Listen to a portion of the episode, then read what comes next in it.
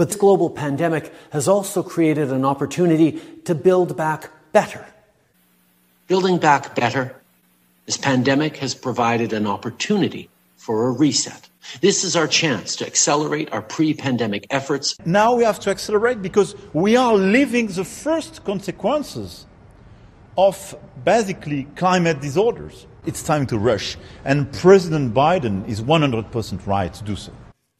Last week, I shared the outlines of my plan to build back better. It's about building this country back better.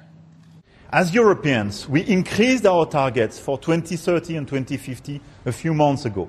We need India and China to be with us. With Chancellor Merkel, we had a discussion with President Xi. The Great Reset. And I think we, we, we felt the commitment of President Xi on climate to work with the US and with Europe. First, to accelerate his target of 2030. Our strongest beliefs are challenged by the rise of a yet unknown new world order. A, a new world order that China has to be part of the process of creating it, and they have to buy in, they have to own it, really need to bring China into the creation of a new Uh, um, uh, uh, world order. Partnership and cooperation among nations is not a choice. It is the only way. Now is the time to join together through constant cooperation and strong institutions and shared sacrifice and a global commitment to progress to meet the challenges of the 21st century. Build it back better. We must build back better. Build back better. To build back better. To build back better. Build back better. Build back better a unique opportunity to reset our global agenda. An unprecedented opportunity to rethink and reset the ways in which we live. Pour construire le monde post-Covid que nous souhaitons.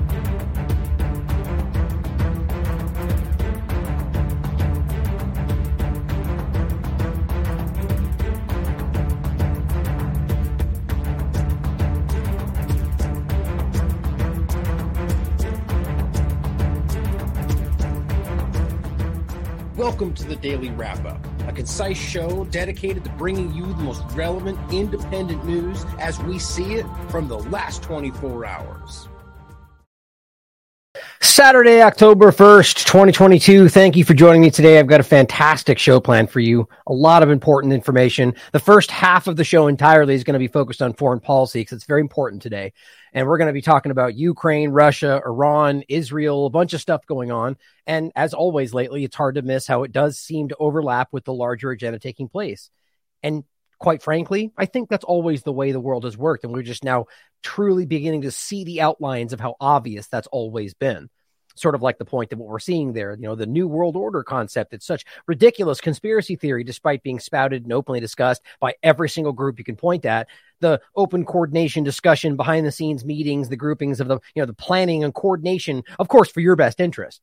Well, fine. Couldn't you argue that even if it is in your best interest? I don't think it is, but even if it is, isn't that the same concept? Does it have to be that it's planning some evil, nefarious future? Like it's interesting how quickly it shut down the idea these people work behind the scenes to coordinate some planned vision for the future, despite them literally saying that's what they're doing. If you point out that things may not be what we're told, it just it's it's so clear that the idea of conspiracy theory was an obvious construct to shut down critical thinking and questioning what's happening. And today we're watching, or I I believe beginning to finally realize that it's always been that nobody really bought that entirely. People have an internal willingness to kind of question what they're being told. And I thought that's my opinion anyway. And I think we're starting to see that. And we've always been told that you're the crazy one in the corner. And really, you've always, we've, we've all been in that corner together. But there's a lot to talk about today to show you how this all connects. And it will not just be foreign policy. We're going to talk about some, oh, and I'm going to get into right in the middle before we get into the COVID 19 discussion about uh, specifically a bill around transgender kids in California. Somebody just mentioned another bill in the chat that they apparently just signed. I'll maybe look at that while we get into that section. I just pulled the number up. But then we're also going to talk about some interesting overlap, another really important study that, in my opinion, proves when taken in the context of the body of work that's already there, peer reviewed science and otherwise, that these injections are causing very clearly, which we know myocarditis, but encephalitis, swelling of the brain, and that it has nothing to do with COVID 19, which again, you all know this stuff, but this is important to see how this is a building body of work and that overlaps with the conversation of the blood tra- blood transfusion Red Cross conversation. Which, in my opinion, I mean, if this was an honest conversation and honest investigators, people would be in prison right now. Like just taking the blood transfusion uh, Red Cross conversation. Because I can prove just with what I've shown you, the phone calls we had, the Wayback Machine conversations of them changing their narrative, that they're lying to people right now.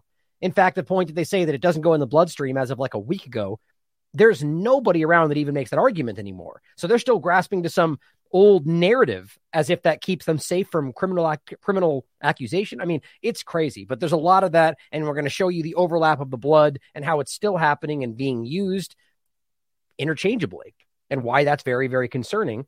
But the overlap with that, with myocarditis and the collapsing of everything we can see, another person involved with the Queen's funeral just collapsed and died. I mean, it just never stops. We're going to talk about an interesting overlap that I see in regard to what the, the title MISC, which is supposed to mean multi system inflammatory sy- syndrome in children. Not sure why MISC is that acronym. I'll get into why I think that's interesting in a moment and how that overlaps with a lot of undescribable catch all categories for anything, apparently. SADS, sudden adult death syndrome, SIDS, sudden infant death syndrome. Most people still don't know that's not a definable thing. It is a catch all for unexplainable death. That's what it says on their own definitions. But most people still think it's some sort of defined category that they diagnose people with. And they do actually diagnose people with it, which is crazy, but it means we have no idea what's happening right now. Then I'm going to get into it, one specific example, but I wanted to open a conversation for us about maybe just simply asking how many more of those things are out there that we don't even know about. Other catch all diagnoses that we call things, we say this is what they have. But could it be that they're just a bunch of catch all categories in some cases that they just dump things into that could also be side effects of previous vaccines? Well, these are just questions and we'll get into it and you guys can ask yourselves. The very least, I think it is there are a lot of categories like that where other things get caught into it vaccine side effects, other problems that we don't diagnose or even know about. But we'll get into that. And we're going to finish today with social credit, ESG, climate change, and where that's going, all using the fear we're going to discuss today. It's very, very clear to me, and it's all happening right now, simultaneously. The Fed, the Federal Reserve, piloting a, an ESG social credit system alongside the World Economic Forum, talking about climate credits, which we just discussed in a previous show. It's all happening simultaneously. Now, I argue in a large way that's why the foreign policy sphere has sort of exploded all of a sudden, yet again. So we're not paying attention to how clear this all really seems to be. Not that it's all manufactured, could be, but these things are happening in a lot of moving parts, but the media apparatus focuses in one spot or the other because they want you looking where they want you looking. And I think we need to see that by now. But to start off today, I want to get into the foreign policy perspective coming from an Israeli Palestinian discussion to start off for, for one important reason. First, I wanted to shout out Robert's outstanding article that went out yesterday Israel now using artificial intelligence technology to kill Palestinians. Don't miss the obvious overlap to the direction that this is all going. And as we continually point out over the years, I think this is well, it, it's not just about the the bottom line is that this is Palestine and a lot of these areas are used to test things, and then they're sold as tested, even though they really were just thrown into an area where people can't defend themselves for the most part and kill people, and they name that tested, battle tested. You know, battle proven, things like that. So now we're watching what I can see is the first iteration of actual AI weaponry being deployed. So then later people can be can buy this at weapon shows as battle tested. That's not, we're not making this up, and I'll show you next. But the point is that this is already happening right now today in Israel. Now, this is an image you can see, but here are images, and this is what they're trying to argue. Oh no, it's just defensive or on these on these the border areas of you know occupied Palestine that suddenly no longer becomes a, a valid argument, but that they're on vehicles patrolling. These are guns with artificial intelligence reactive technology, and they're they're ar- are arguing that these are going to be used to decide based on body movements, or at the very least, it's something they're trying to accomplish based on body movements alone, whether or not you're going to commit a crime. Now, we already know the Bethlehem doctrine that the U.S., the U.K., and Israel primarily espouse, which is that they have the right to defense to preemptive self defense Talk about ridiculous Orwellian co- talking points. Or defend how do you how in the world are you preemptively defending yourself? That's called offense. But what they do is they say, we think that's going to happen. Therefore, we have a right to defend before it even happens. So, how do you think that's going to work here? And don't forget people like Eric Schmidt saying once we get to a world where AI is making decisions, that ultimately we have to let them decide, even if it looks like the wrong thing because they know better. Paraphrasing. Well, here we are. So when this thing shoots a Palestinian, do you think they're going to debate whether the AI was wrong? Think about that. Think about how alarming this is. This is where it's all going. Here's a video you can see of the checkpoint and how it works. It's crazy. Now, the one point I wanted to shout out here, as as Robert's article writes, now we have proof that Israel is using AI powered weapons in the West Bank, not just Gaza, by the way, the West Bank. Weapons that will be tested on Palestinians, and as he writes, seeking to judge what a threat looks like from protesters, as if it even matters. They just get to claim the thing said threat, therefore. And my point is in this article would be that ultimately it's whether or not that's even the truth whether or not the AI is even actually in effect. That's Whitney Webb's making this point that the argument's more important about you thinking the AI is actually making decisions when really, who's to say? They could decide for themselves. But as I as it writes here in the article, a common practice of the Israeli government is to sell weapons as battle tested and combat proven if they were first used on Palestinians in the occupied territories. And I wanted to show play an, a, an old video from this was I think Soapbox uh, this video is important because it does have a clip showing you what they're actually talking about at the weapons show and what they actually how they frame this. Is a tiny country with a population of just 8.5 million, yet it ranks among the top arms exporters in the world. How did that happen? Well, it's no secret that Palestine is the site of grave human rights violations by Israel. But it's about more than just Palestine. What Israel does to Palestinians has far reaching consequences that touch every corner of the globe. You see, on top of being occupied, colonized territory, Palestine is Israel's personal laboratory for testing, refining, and showcasing methods and weapons of domination and control. Easy access to a captive and disenfranchised Palestinian population to experiment on has given rise to a booming homeland security industry in Israel that repackages packages occupation style repression for use on marginalized populations in other parts of the world. It allows Israeli arms producers to market their products as battle tested and combat proven, coveted labels that give Israel a competitive edge in the international arms trade. This has been especially lucrative for Israel in the post 9 11 era. Israeli arms sales have risen from $2 billion annually in 2002 to over $9 billion in 2017. The most extreme version of the laboratory dynamic is the Gaza Strip, which functions as an open air testing testing ground for weapons of mass destruction. Gaza is home to nearly 2 million Palestinians, many of them refugees and the descendants of refugees who were forced out of their homes in 1948. Gaza is basically an open air prison surrounded by an air, sea, and land blockade. This makes it a convenient laboratory for Israel's most destructive weapons. In the summer of 2014, Israel launched a brutal 51 day bombing campaign in Gaza that killed over 2,000 Palestinians, including more than 500 children. Less than a month after the massacre, Israel held its annual drone expo featuring many systems that had been used for the first time during the 2014 Gaza onslaught. This was used with our systems. That video was taken by this system right here. So it uh, works. Yeah. It's, our system have been proven. We call it battlefield proven. In battlefield proven. So there's like a lot of pride in that statement. There is, sure. Elbit Systems is and so what that means, just to make it clear, in case there's any com- confusion, that they're they're using this on Palestinian protesters. That's what we're talking about. And in some cases, in the skirmishes that they want to call them happen, when in, re- in reality, there's very rare instances today, especially where there's like real battlefield action happening, right? It, it, it's just not how it's in most cases, as Robert points out, they are afraid of even engaging in this way because it's, it's almost never in their benefit at the end of the day. But whole conversation to be had there. The point is that they are using this on people like the children you see that died, or the people that lose their legs, or the, this. It's everywhere. Everything they're doing in this occupied territory, which is not a war, it's occupation and people fighting for freedom, and claiming that because they used it on them, it's battle proven. And this gives them one up on the weapons trade. I mean, this is just horrific. This has been going on forever. This is the reality of the situation that it's only just now beginning to be allowed to be discussed, which is the part I'm going to get into next. Is Israel's largest military technology firm and one of Israel's leading producers of drones. Israeli military firms like Elbit use each new war on Gaza as an opportunity to expedite the testing and release of their weapons in front of international buyers. This has helped make Israel the world's number one exporter in drone technology. Since 1985, Israel has supplied 60.7% of the world's drones to at least 50 different countries. Now think Obama's drone campaign, uh, Trump's continuation of that drone campaign, and you know the, the, whole point of being that this is clearly being driven by the uh, Israeli.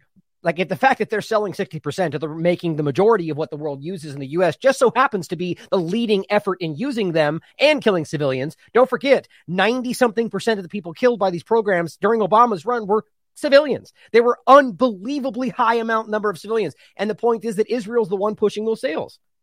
I mean, come on, guys. I mean, it's not hard to see how this is working. The overlap here is insulting, especially as an American with a country being very clearly driven by Israeli policy.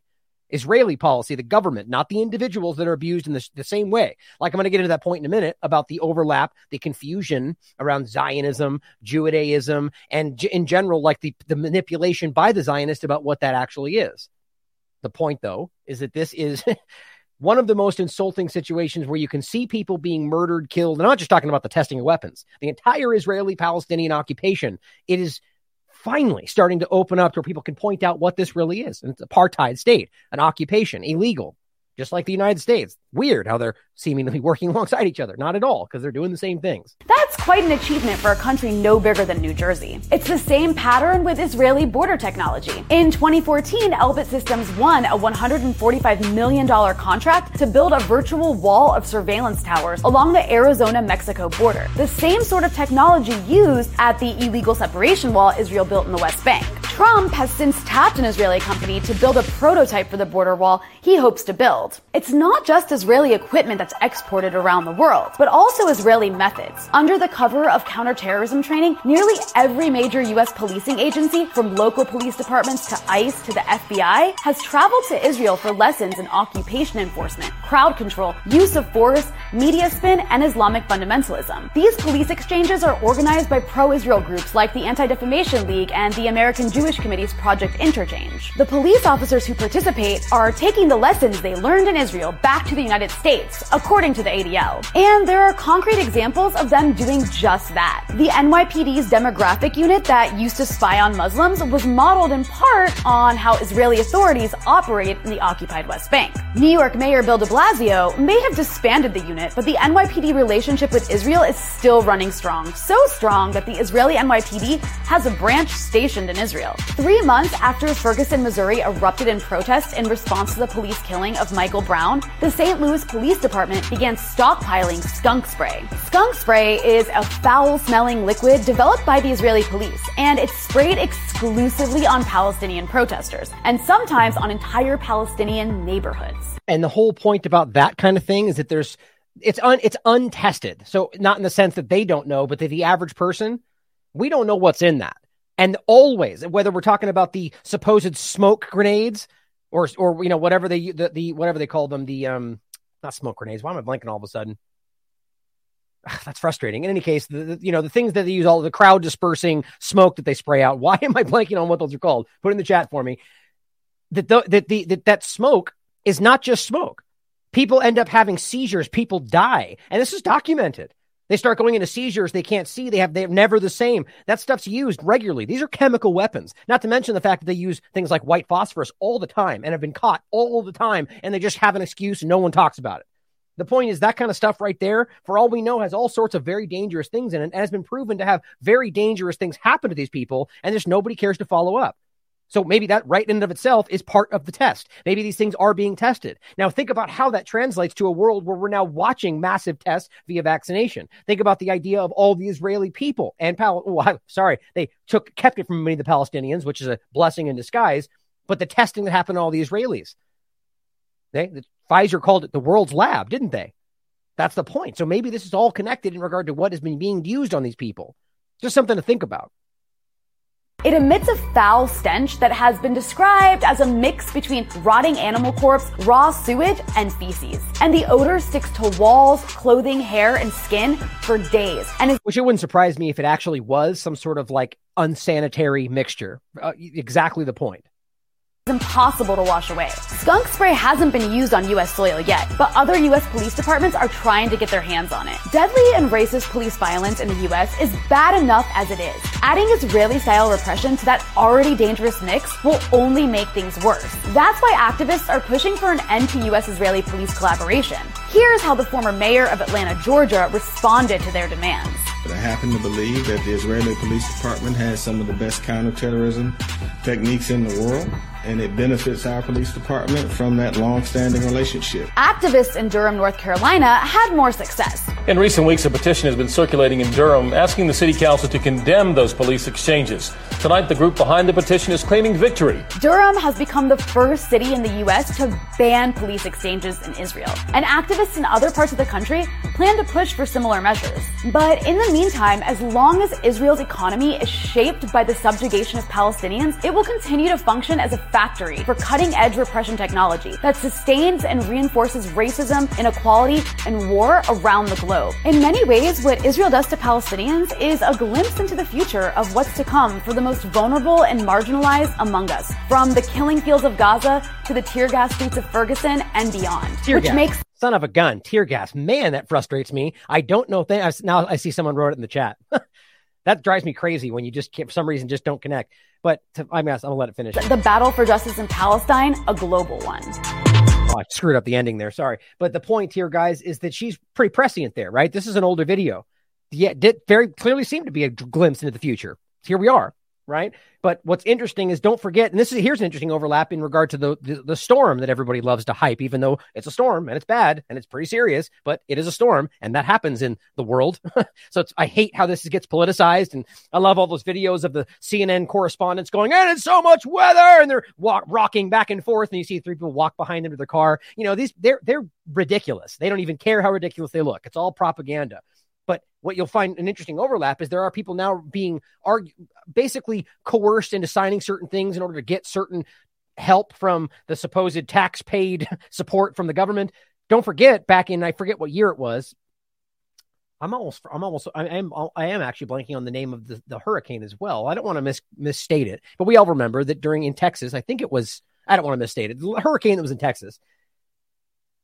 They were forcing people to sign a statement that said they would not boycott Israel. And if they didn't sign that, they would not get money to help them while they were suffering from the hurricane. And this is money that your taxes paid for. I mean, just because I can't pull up something to show you, I'm sure plenty of people will dismiss that as ridiculous, but it's not. And it's very easy to look up. It happened all over the place. How does that even possibly make sense to anybody? Well, this is how they use this against you. The point is not to, to dwell on the idea of Israel and the larger point of it, but just to realize that this is the way that governments operate right? Now here is what art what derek robert just put up the day before. Israeli forces four in jenin and they mutilated a palestinian dead body and carved in the words the end in the person's body. Of course you saw this nowhere on the corporate media because they're pathetic and they don't care to co- talk about anything that challenges what their narrative is. But this is how this all works and these are the people that your government support now, this brings us to the point that I wanted to get into about specifically Israel today. Now, Robert uh, is investigating this. He might be writing something, might just get back to me with more information. But before that happens, I'm just going to go over what the, the surface level story is here and give you my, my perspective on this. Now, just understand that he has a sneaking suspicion that this might not even be what even what they're what is actually happening behind what their ridiculous headline is. I'll explain that as I go through this. Now, this is New York Post to, from the 30th, yesterday. U, UC Berkeley, an obviously left leaning school, is blasted, the headline writes, for creating, in quotes, Jewish free zones with pro Israel speaker ban. Now, what's I before I even got into this, my my thoughts were like, there's no way that's what actually happened. There's just no way because that's not the, unless everything shifted in a very dramatic way yesterday and I missed it. Even the Overton window shifting to people where people, even at Berkeley, even even specifically at left leaning schools are beginning to go, yes, Israel is an apartheid state. Yes, the Palestinians are being killed because that's always what's been happening, and they're just finally being allowed to be able to talk about that because things are shifting because of the work by people like Robert. But you won't be surprised. Spoiler alert: that's not even remotely what actually happened, at least according to the story. The story, when you actually read past the first headline, is that they were talking about Zionist free, or rather, people that promoted and supported the attacks on Palestinians, the illegal occupation, and Zionism.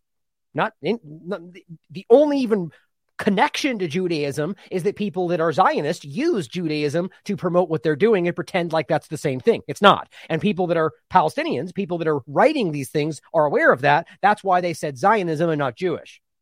But of course, the New York Post and the people that they cite in that quote, which is guess who? The Jewish syndicate, uh, the Jewish news syndicate, of course, were the ones going, no, they this is Jewish free zones. That's not even what they said. That's not what they actually are. But they love to make that conflation so they can argue they're racist when they're not. That's the point. Now, what Robert's looking into is whether there are even actually Zionist free zones, or whether the people that are there are actually doing that, or this is some larger manipulation. That could be true too. Robert is doing good work. He's doing outstanding work. Now, the point here is to read through this and understand that, first of all, that could be the caveat, that this all could be some construct by people that are trying to deceive you. But first, let's just take it at face value and we'll follow up with what Robert finds. Because I find this, even if it, let's just pretending this is really happening, that even in and of itself shows you a really important point about how the media will willfully mislead you because of what they think. That is important to understand. So the person writing this article, the editor of this outlet, the people that are running these sta- these entire groupings, they will influence the story based on what they believe should be the truth, what they want you to think these people mean.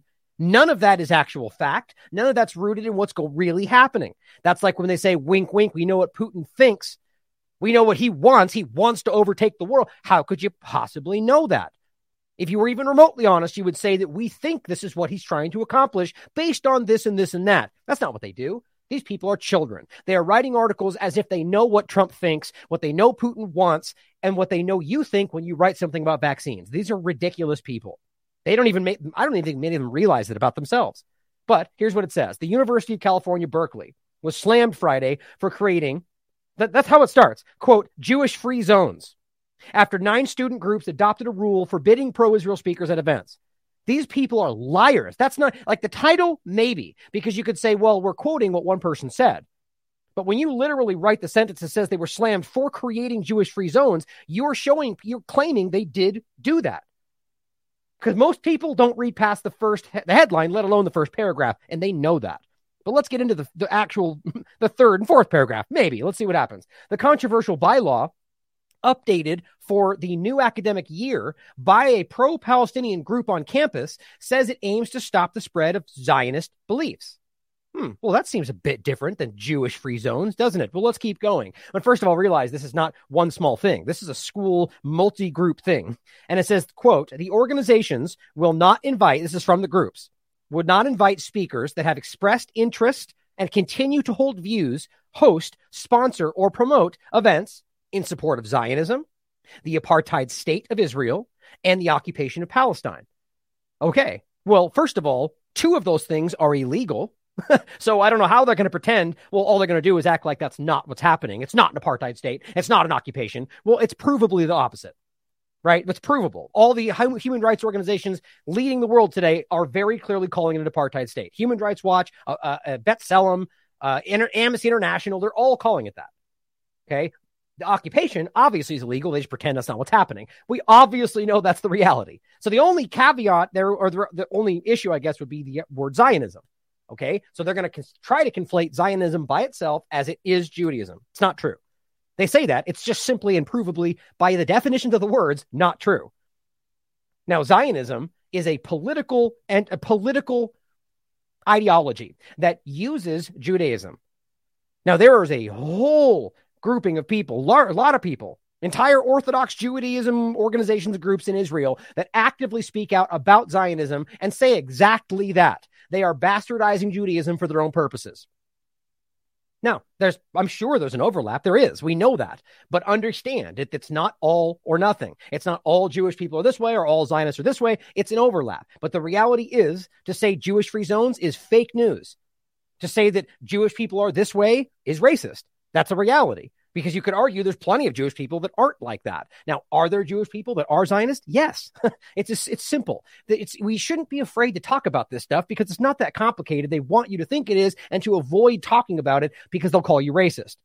You know I'm not afraid of these things. I get attacked by every possible angle. This stuff is is is simply a way to hide the reality. So what they're saying is we don't want people speaking that support Zionism, which I agree is a is a terrorist level mentality in regard to what they're trying to accomplish around the world. Now you call me wrong on that. I have every right to think that based on their actions. Apartheid state illegal, occupation illegal. Now, you could argue that they're not allowed to, you can't say people can't speak on their beliefs. Well, too bad. I agree with that actually, but too bad because that's what you do in the exact same way in the reverse. You don't allow people to come speak that are pro this or, or anti that if you don't agree with those things. You're going to let someone come speak about the, the virtues of, of not allowing abortion? Of course not. They won't allow people to speak on things that they politically don't agree with.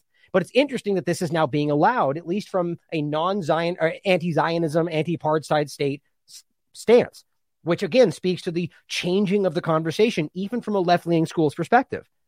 That's interesting and very telling. It goes on to say, but the policy, which also effectively bans the school's Jewish dean from speaking, was promptly slammed as an anti Semitic attack on free speech in an environment that's supposed to welcome diverse voices. Right. You mean people? So if I want to go and have a conversation about the dangers of vaccines, no, that's fake news. Oh, I see. So it's only diverse voices that you pretend are diverse, but within the, the wheelhouse that you operate in. You see the illusion there? You can't, uh, let's just say you want to come have a discussion about the pros and cons about vaccines. Nope, can't do that. We all, we already know this. So this is, that's a lie. That's just framing it a certain way. But this is the Zelensky illusion. Of course, the Ukrainians are not Nazis because Jesus, he's Jewish. That doesn't mean anything in the context of whether or not he's a Nazi. There were Jewish people that collaborate with the Nazis. That it's it's an illusion to even argue that. That's trying to scare you away from calling him something like that.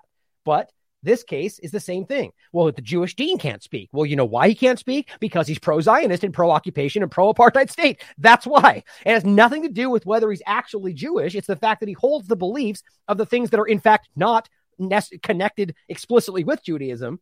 And he just frames them as the same. And that's actually what he says. Berkeley develops Jewish free zones. That's what the writer said about what they're doing. And that's what the New York Post uses as the headline in the first paragraph. Cowards absolute propagandists. That's Kenneth Marcus from guess what? The Jewish News Syndicate. I wonder if he has an opinion that slants in a certain way. What do you think?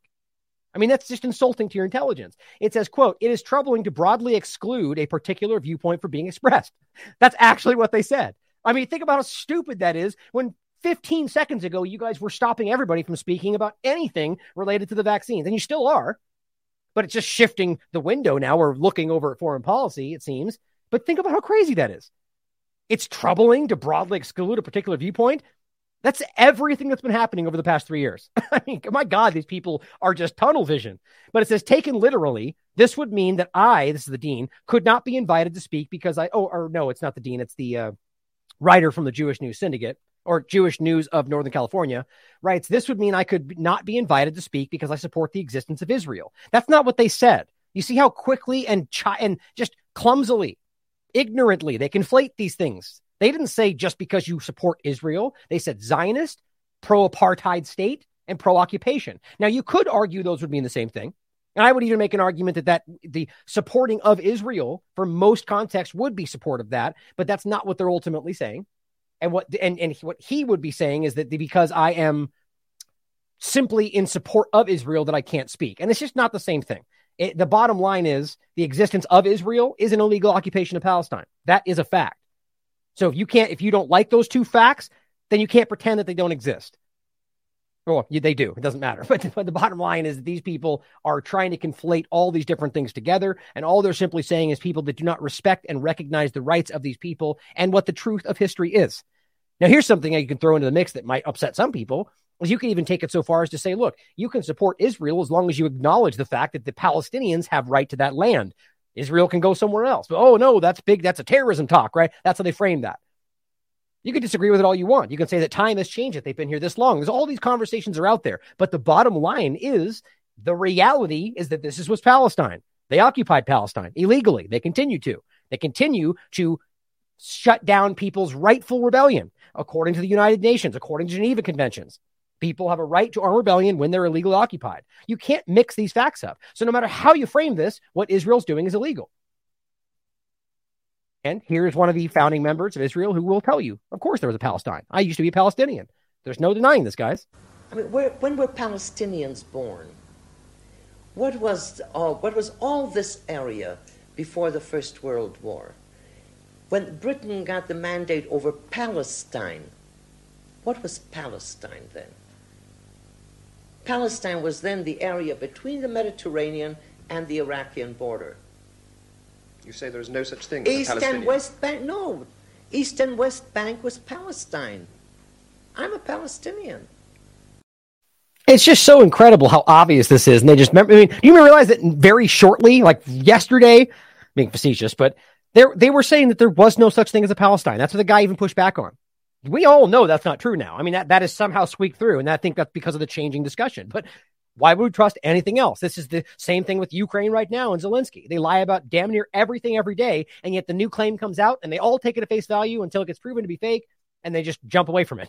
They don't go back and go, oh, sorry, we were wrong. They just go away from it. Crazy, crazy, crazy. Here's that goes forward to say the bylaw notes the goal of banning pro Israel speakers is protecting the safety and welfare of Palestinian students. So, that, so there are, I mean, you could see this from the claim of any other perspective. People saying pro China, pro Russia, pro North Korea. Like, it's just interesting how the narrative is shifting. And if these people feel that they're threatened, why is it any different than groups on the left, Antifa groups, like not, allowing certain right speakers, right? Not allowing Jordan Peterson to speak like, can you not see how ridiculous that they we? So you're not allowed to say that pro-Israel occupation people can't speak. You can, but you can't allow the Republicans to come talk. I mean, it's just simply contradictory. But it says campus groups that adopted the rule included the Berkeley Law Muslim Student Association, Middle Eastern, and the Northern African Law Student Association. Period. Now I say that for the podcast because then a new paragraph starts and it says the Women of Color Collective Queer Caucus, Asian Pacific American Law Student Association, and other groups also adopted it. Period. Okay, well, that's a very revealing and telling final sent two paragraphs, apparently. So if you start the sentence by saying campus groups that adopted the rule include, and then lists off the specific ones that you want to think are the primary backers of it, the Muslim groups, the African law students, and then end the paragraph, start a whole new paragraph and say, these other groups also supported it or adopted it. Well, you even they even use the same word. They used adopted. So why wouldn't they just say the groups that adopted it were and list them all in a big row? Because they want you to think that it's specifically a, a Muslim overlap. They want you to focus on the issue. Well, guess what, guys? It's not that simple. Women of color, queer caucus, Asian Pacific, law students, everybody. That's and other groups. The point is that most people right now are very aware of what Israel's government actually is. And that's why many, many people support it. That's why even Berkeley schools are allowing Zionist free zones, right? But even the New York Post has to go so hard to make you think it's one way or the other. These people are ridiculous. Mainstream media, guys. Have you ever laughed harder? But today, just to show you again, I missed the uh, apartheid state that was trending. I wouldn't get an image of it, but it was also trending. These are trending right now. It comes and goes, but we've seen all sorts of these things trending, which you've never seen before. Gaza under attack, Zionism, apartheid state, Israel terrorism, or something like that. These are trending regularly. People see this. It's just like the vaccine conversation. It's just like the rest of it. People are seeing through the lies. And it's because of people like you, you listening right now, because of the fact that you talked to your neighbor yesterday, because of the fact that you posted that flyer a week ago. You are making the difference, guys. Don't stop trying to make a difference. We are changing things in real time. Now, and this is this is shifting over into the Iranian part of this, but obviously you see that this is all interconnected, especially when you talk about Iran and Israel. But it says this is Tim Anderson talking about the, the protests in quotes. Washington drives yet another color revolution attempt in Iran, he writes, and the propaganda seems to work. So as many so as so many Western suckers keep falling for it. Fortunately, the Iranian people are not so stupid.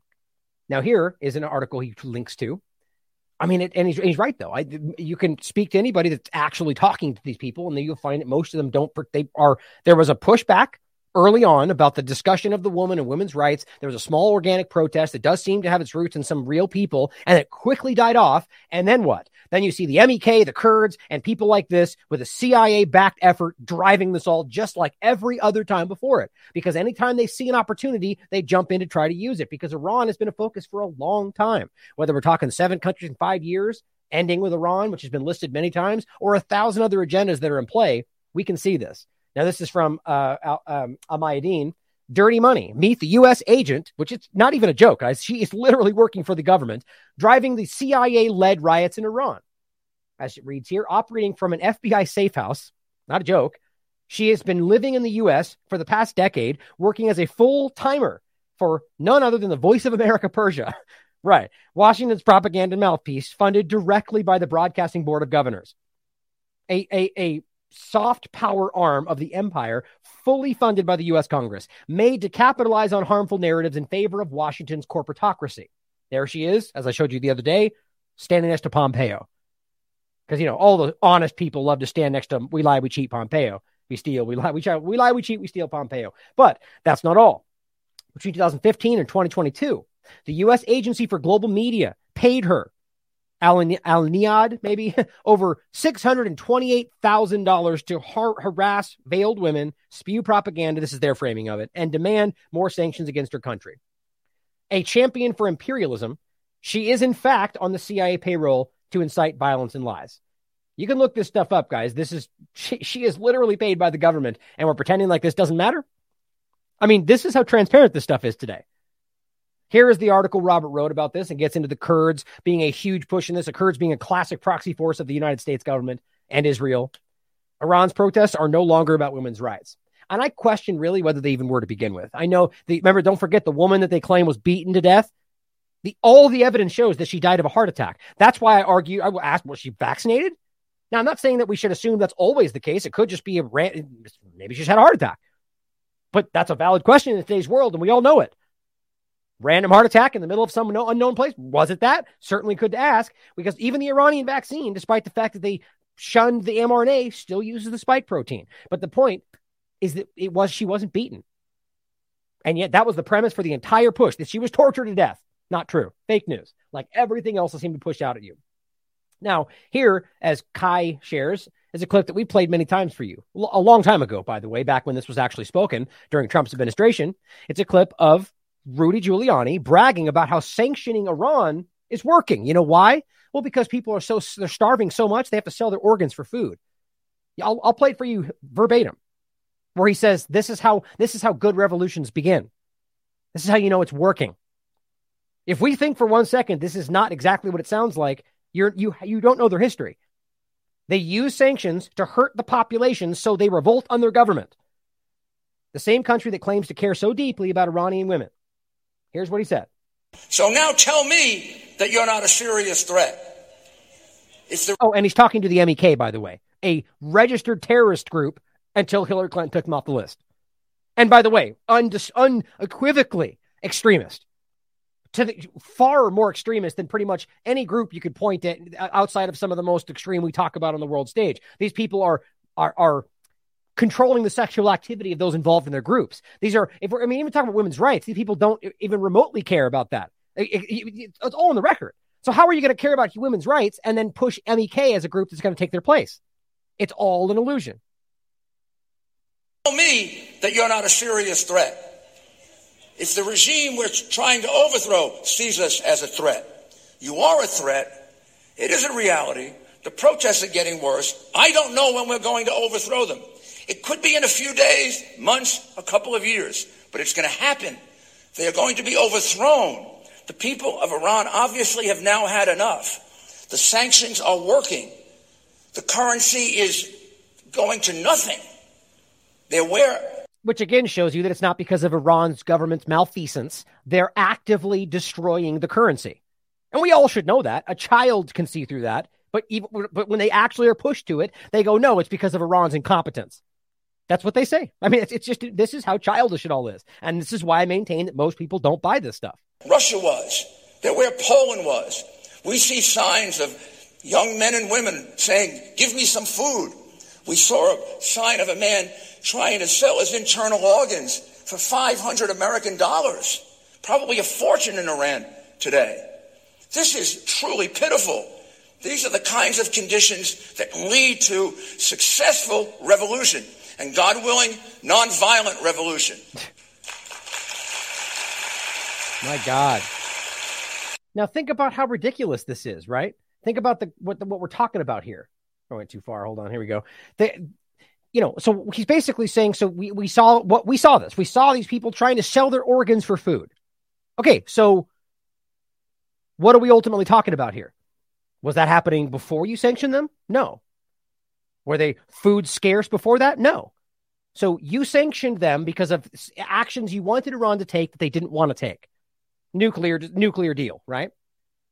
which, by the way, they were never violating. They were only breaching it within the rules of the agreement because of U.S. actions. It's as simple as that. And they're still to this day. So he says, look at those people starving to death. That's how that's how this works. There, you, there's no misunderstanding this. Their actions led to those people suffering. He points at them suffering and says, "That's how you drive. That's how you. That's the. That's how the. What? How, how do you frame it? The the beginnings of a good revolution. There, it's one step, two step, three. They did this. It caused that. They think that will be a benefit to the people or to what they're accomplishing, and they frame that change as nece- a necessity for the people. Even though we've seen to in the you know past that's not even remotely what actually happens. Now, here are some good reading material if you want to understand Operation Ajax, you know, the illegal coup the CIA conducted in Iran, which put the Shah in power and left them in decades of poverty and, and, and suffering and pain, which is not everybody. You know, the elitists, like we see here, same thing. But it's exactly what we see happening in these countries that the US government has occupied suffering and pain and destruction, and the benefit of the elitists at the top. From the Shahs to the CIA, the history of the Western intervention in Iran. Now, I recommend, by the way, you read this article from Robert about the women's rights protest because it goes back into the understanding of why these people would push back after this the revolution that took back the country from Operation Ajax and the CIA. Is that people saw like wearing of the hijab, let's say for women, as a as a step back into their old traditions, as a way of pushing back the U.S. Western control of their lives. And so it became sort of a concept, right? About pushing back against Western control. So now today people look at it like some kind of repressive thing. And it's in some ways it is, but it's there's a mixed conversation here. So Americans have no barely any understanding of what this is or any right to push their ideals on other people, which is always what happens and always what they pretend they're not really doing. But just understand that this has been a long process, and if no country is perfect you know, I don't think any government is perfect. In fact, I hope they all go away tomorrow. But in this case, we can see that they did take back their country and the people did support that and they support it to this day. And what's happening is control over that narrative. So please, there's part two to this as well. It's in the bottom. Here's another one. This one's from Matt Agorist from uh, the, the, Free Thought Project. 65 years ago today, this was on August 19, 2018, the CIA conspired with the UK to overthrow Iran on behalf of big oil. Now, this uh, Corbett's recent documentary touches on this. And lastly, the path to Persia and the ongoing plot to destroy Iran. And this all gets into similar things from different perspectives. It's important to understand how this has led to today. And they're trying to do it all over again. Not hard to see. Now let's talk about the Donbass referendum and what actually happened here, at least as far as we can tell, and how obscenely this is being misused and how they're over, you know, from the Nord Stream pipeline conversation, all of this. I mean, this is such a clumsy effort. Now, October 1st, this was today. Fox News Russia withdraws troops from Lyman. Now, first, I wanted to look into this and understand how this is happening and what actually happened, whether they really did pull back, whether or not this is some kind of overlap with the referendum, and whether or not Ukraine was lying about the entire thing, like they have about almost everything they've said. But it turns out this did actually happen. Now we're going to talk about both parts of this, both the withdrawal of the troops, what that means, as well as the referendum, which seemingly everybody, including Fox News, is calling a land grab, an illegal referendum. You know, what did all the hundred plus observers say? Oh, completely up and up and fair and legal votes, and everyone was doing. Okay, so then why are they calling it fake and illegal? Because the U.S. says so. Okay, was there proof? No. Evidence? No. Okay, so they're just saying that. Sort of when Trump comes out and goes, China virus, and everybody just goes with that, even though we've seen everything change since. This is a narrative control kind of thing. This is when you can clearly see the two party illusion, as both CNN and Fox News have the same narrative. What a shock. It says Russia suffered another setback during Ukraine's counteroffensive, confirming it withdrew troops from the eastern town of Lyman within the newly annexed Donetsk, Donetsk region. Now, the way they're framing this as some kind of a win by Ukraine and setback, I don't think that's actually what happened. But it's hard to say because I don't think Russia would admit that they had been overtaken by Ukraine, even though that is actually kind of what the RT article says. I'll show you next. In any case, it's clear that they did leave the area and Ukraine has taken this area. That's important to understand. Now, here was Patrick Lancaster from the ground, which is who we should be going to whether whatever side you think people are on, look at all of them, but people that are actually there, not what the CNN Fox News says Ukraine says is happening. That's stupid. But here's Patrick Lancaster. This goes back 15 hours. Says Lyman has been taken by Ukraine? Question mark. Leading Russian journalist Alexander Sladkov quote in Lyman, a lot is not what it seems. It's far from positive. I'm waiting for the official release. So, interesting first step. So that's important to understand. It's not all what it seems. So there's already some kind of misrepresentation. I think that speaks to the idea of why Russia left and whether Ukraine was winning some victory or Russia pulled back for strategic regions and Ukraine took the territory and framed it however they wanted. But you could say that in reverse that Russia was overtaken and retreated under a claim of strategic retreat and said the opposite, right? You, I wouldn't trust either of them. But it seems there's more, always more to the story. But then he follows back up with a picture of Ukraine taking territory and says it seems at least part of Lyman, if not all, has in fact been taken by Ukraine. This was 12 hours ago. Then he says Russian media is in fact reporting Ukraine armed forces are in control of the of the Kranzi Lyman or Lyman. That's the territory we're talking about. Now I want to refresh real quick and see if there's been any updates. Doesn't look like it. So here's what RT is reporting about the area. Russian forces withdraw from key Donbass town. Troops left Lyman Lyman Lehman.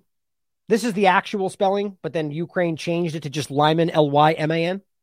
Due to the threat of encirclement, Moscow has confirmed. So they're claiming they were in, they saw an encirclement happening and they pulled back before anything could happen.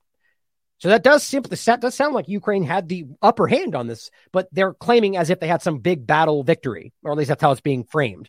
But it says Russian troops and Donbass forces have withdrawn from their defensive positions in the town. The Russian Defense Ministry confirmed. The move comes as Ukrainian forces mounted a large scale offensive targeting the area. So it does seem that they have, you know, essentially won the day here. Quote, due to the emerging threat of encirclement, the Allied troops have withdrawn from the settlement of the of Kranzi Lyman and deployed to more adv- advantageous positions. So it's not necessarily a retreat. I mean, it is. Either way you spin it, they're pulling back and retreating, but it's a strategic, they claim, retreat that will, I would argue, continue forward on their agenda, that not that they're going to be continually pulling back. At least that's how they're framing it. The Ukrainian forces lost more than 200 soldiers, as well as five tanks and five infantry fighting vehicles during the attack, they claim, which who knows whether that stuff's ever true. Despite the losses, the Ukrainian command sent in reserves and reached, quote, considerable superiority in men and material in the direction of the attack, according to Russia. You know, see, it's interesting. That just that's not what you're used to hearing. They're saying, yeah, we basically lost. They or we weren't prepared. They had more people, superiority in men and material. Therefore, we saw our disadvantaged position, pulled back, to a better position. That's the story. The news came a day after Russian President Putin signed treaties on the ascension of the DPR and the neighboring Lugansk People's Republic into Russia. That's what we're going to get into next the referendum. The president also signed agreements on the ascension of the Russian held Kherson and Zaporozhye regions, which includes the power, the nuclear plant. And I think that's really the big focus here, whether it's being spoken or not, which declared independence from Ukraine.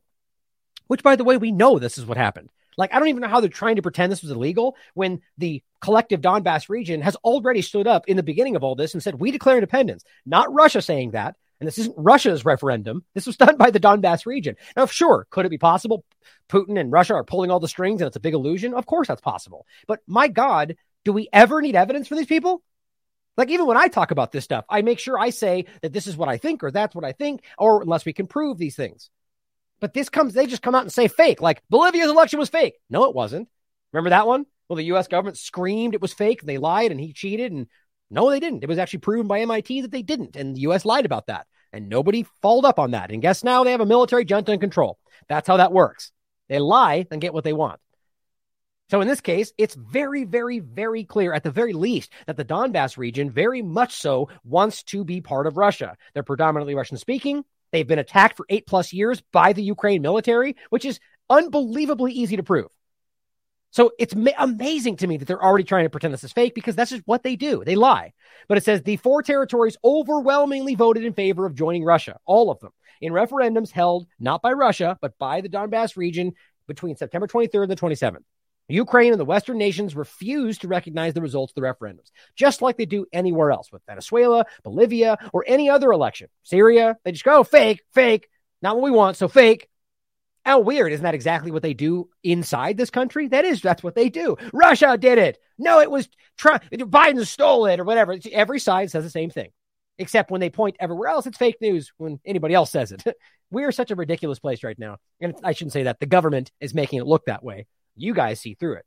But this is also an interesting part of this.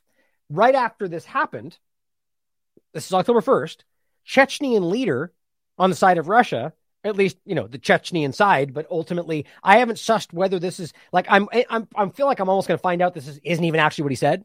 It's very hard to find this out because all you can do is look at their source material and what they're claiming. But even if he did say it, I find it very interesting statement. He says, and this is the leader uh, Kadyrov suggests that a low yield nuclear strike after the Lehman defeat, which is how Disclose.tv and the corporate media are framing it, is in the annexed Donetsk region. So he's basically saying that we should use a low yield nuke so they're claiming after that happened. I don't even know why, regardless of who's involved, it put put in any other characters in this situation. There's no li- strategic benefit here at all, other than using bombs to kill the people. So why would it have to be a low yield nuke? It's very suspicious to me that this is even the, the term nuke even comes up when they were just before this pushing the narrative that this is what Russia was about to do. I'm very suspicious about this, about whether this guy is actually on their side or whether this is even what he said or some kind of misrepresentation happening here. I'm not sure. Let's read into the next part of it, but I want you to. My gut tells me that this doesn't make sense whatsoever. Why there would be a need for this use? Everything about this is like Syria and chemical weapons attacks. It is a completely obvious thing that would be used by the other side to justify more action. You don't need a low low yield nuke to bomb the area. There are all sorts of bombs. And in fact, so you have plenty of, of munitions that might even have a larger field, essentially, than a low yield nuke that doesn't have the same effects. There's a lot of ways you could look at this. But here is the Newsweek coverage of this. Chechnya's Kadyrov urges Putin to conduct nuclear strike after Lehman defeat. Now, I'm not, I actually, th- this individual in general, I understand Chechnya in general is supposed to be on the Russia side, but I'm not sure whether this person is truly on their side just from my just in general i don't know and i'm not sure whether this is going to maybe expose that might not be the case. Just things i want people to think about. And yeah someone's commenting low yield right? It's such an insult to her. Pretend like low yield nukes mean anything different. This remember this trump was the one that really drove this to the reality during his administration. Now the point in why these are so almost more dangerous than regular nuclear weapons is because when they're used the other side doesn't know they're low yield. They don't know that that's one of the points that Putin actually made when this came out. We don't. So if you launch a low yield, we have to operate as if you're launching a nuclear weapon. So either way you play this, it's the same idea. It's just an illusion to pretend like these are even usable. But here's what it says. Kadyrov, the head of Russia's Chechen Republic, on Saturday called on President Putin to use nuclear weapons. Now, that's not actually what he said. I'll read what the quote in Ukraine after Russia faced defeat. Again, it's, it's just very self serving Western framing, of course. Putin launched his special operation on Ukraine, on and on, hoping for a quick victory. However, Ukraine responded with a stronger, say all this stuff. It's like that's not what actually happened. They're because of this one move, they're acting like Ukraine's winning the war again. it's so embarrassing. Prevented by Russia, it says experts have raised concerns that Putin's facing. This is the point. Experts have raised concerns. I'm actually going to see what this even is. experts Okay, so a, a retired admiral, so uh, a retired member of the military, expert apparently, has raised concerns. What is he an expert in exactly? Putin's mind, predicting Putin's actions. it's just stupid. They're claiming they've raised concerns that Putin, facing mounting losses again, which is that's why they're using this framing. That's not what's actually happening. Could turn to nuclear weapons. Like it's just stupid. What would be the benefit of that? Destroying something you're trying to free? That's one framing. Destroying something you're trying to take over, occupy. That's what they're framing it as. How does it even make sense? A nuclear weapon would be catastrophic. It is literally on his country's border. You see how stupid this is? I mean, my God, they think he's going to pretend. That's like U.S. bombing New- Mexico with a nuclear weapon. It's stupid. And that's all they do is go because he's a maniac, right? Putin's crazy. Assad is crazy. They're just crazy madmen. That's all they can do because that's all they can they, they, need you to take at face value. This person will act irrationally. Therefore anything's on the table. And the only people that actually say that are the US government and Israel and the UK and people on their side. We won't say we won't launch nukes first. Well everybody else seems to say we have a response defense policy. Well they all say we have the we reserve the right to launch them first. These people are the crazy ones. Now, whether they're the US people or the UK people, those people like that, the people that are truly guiding the Great Reset direction. Ukraine delivered their latest victory in Lyman, they say, forcing Russian troops to retreat. This is all the framing. That's none of what they're claiming has happened. Defense Ministry of, of Russia claimed retreat to more advantage line. That's all they said. And the rest of it is corporate media framing. Now, this guy, a Putin ally who has long supported the invasion, said Russian leaders should conduct a strike using low yield weapons on Ukraine. Now, I don't think that's what he actually said. God, just citing their own articles. Here's what he says I don't know what the RF Ministry of Defense reports to the Supreme Commander in Chief, but in my personal opinion, more drastic measures, more drastic measures should be taken up to the declaration of martial law in the border areas and the use of low yield nuclear weapons. So all, the, the the way they frame it is he says we should use nukes or low yield nukes. That's not actually the way he said it. It's important to include the context, which they do, but most people don't get that. The report becomes Russia is wants to use nukes. That's how that's being translated to the average person on Twitter. Well, first of all, this is a guy in a different country who's not in the on, at the war table with Putin here, who's speaking up his, of his own accord to the media, which is suspicious to me, and saying they should use nuclear weapons or martial law. Well, I don't know about this, and I'm going to dig more into this. The bottom line is this is the conversation they're using to float the idea that this dangerous nuclear rhetoric coming from Putin. Well, did he even say that? Well, no. So they're just lying to you, like always. Well, here's my point before. This was posted on the 30th. this is from none other than a writer for the Jerusalem Post. Shocker. Well, it's interesting that on the 30th, they were already floating the idea that they were building some kind of nuclear weapon effort. And then suddenly, right after that, this guy stands up on the first and says, We should use nuclear weapons.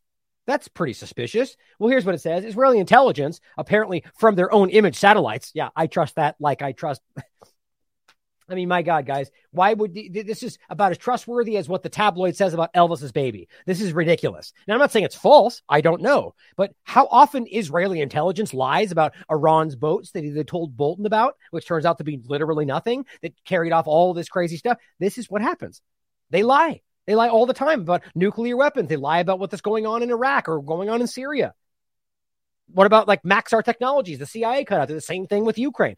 So here we are, the day before the argument comes out, and they go, they detected an irregular presence of Russian boats and bombers deployed to the airbase here. The base houses a significant number of military hardware, including nuclear weapons. Well, first of all, how would we know that for sure? Right? Well, the argument is that that base has, base has them. It's a Russian base, so I'm not sure why they would know that for sure. But on top of that, just because there are weapons there, there's probably you realize how many wet bases the U.S. government has around the world? More than literally anybody, more than most of them combined. And most of these also have weapons like this. So anytime they move things to these bases, should we go, oh my God, they're about to use nukes? That's about as stupid as this is. Okay. So the day before, and then suddenly they go, we should use nukes. And now suddenly that's the argument being used to float the idea that this is a dangerous situation. And I'll play it in a second. Even NATO is going, dangerous nuclear rhetoric. It's frustrating. Well, here, AZ's pointing out, Putin signed agreements on the ascension of the DPR, the LPR, the Donbass region collectively, as well as the Zaporozhye and Kherson regions to Russia. He frames this as we are witnessing the biggest geopolitical defeat in the West civilized society. Political elites, elitists, in history, in newer history. It's a weird way to write that, but understand whether or not you think that's the reality. Because trust me, I can't not see the larger agenda at play here. From the idea that the Nord Stream pipeline being shut down works toward the Great Reset, or the idea of any number of things. You know, you can see the larger picture here. So every action continues to drive us in the same direction. So I have a hard time feeling like these people are actually at odds in the larger game. But understand regardless of whether that's the truth or not, this perception is out there and they understand that. So you have Western leaders who understand that this is perceived, whether or not that's what happened, as a huge political defeat. So you have to think about how that would then drive action, even if it's not the truth. So here's how it's being framed, right? This is a big defeat for the Western political agenda. And here, of course, is how all of the corporate media covers it. Associated Press, Putin illegally annexes. I mean, do you realize how stupid it is for them to already come out and say this the day it happens? Despite the fact that there was a hundred plus international observers, despite the fact that they couldn't, how, how, how the possibly know that? Did they prove this? They just say that because they know they're supposed to if and when this happens. Because there's no way this is legal. There's no way they could do this because we know they don't support Russia. Well, they do. I don't even know if they actually think that, but that's the, what they're supposed to think. But here they are, just illegal. And then, of course, we I'll get to in a minute. We know, and this is exactly what we said. Ukraine is seeking NATO entry, fast, expedited too. Didn't they say that would never happen? Didn't they swear that was never a line they would cross? And that's one of the reasons Putin said this is happening. And then after they swore up and down, it was never even off the, on the table. It ha- starts to happen. You know why? Because it was always on the table, and that was always part of the plan. And that's what we need to understand.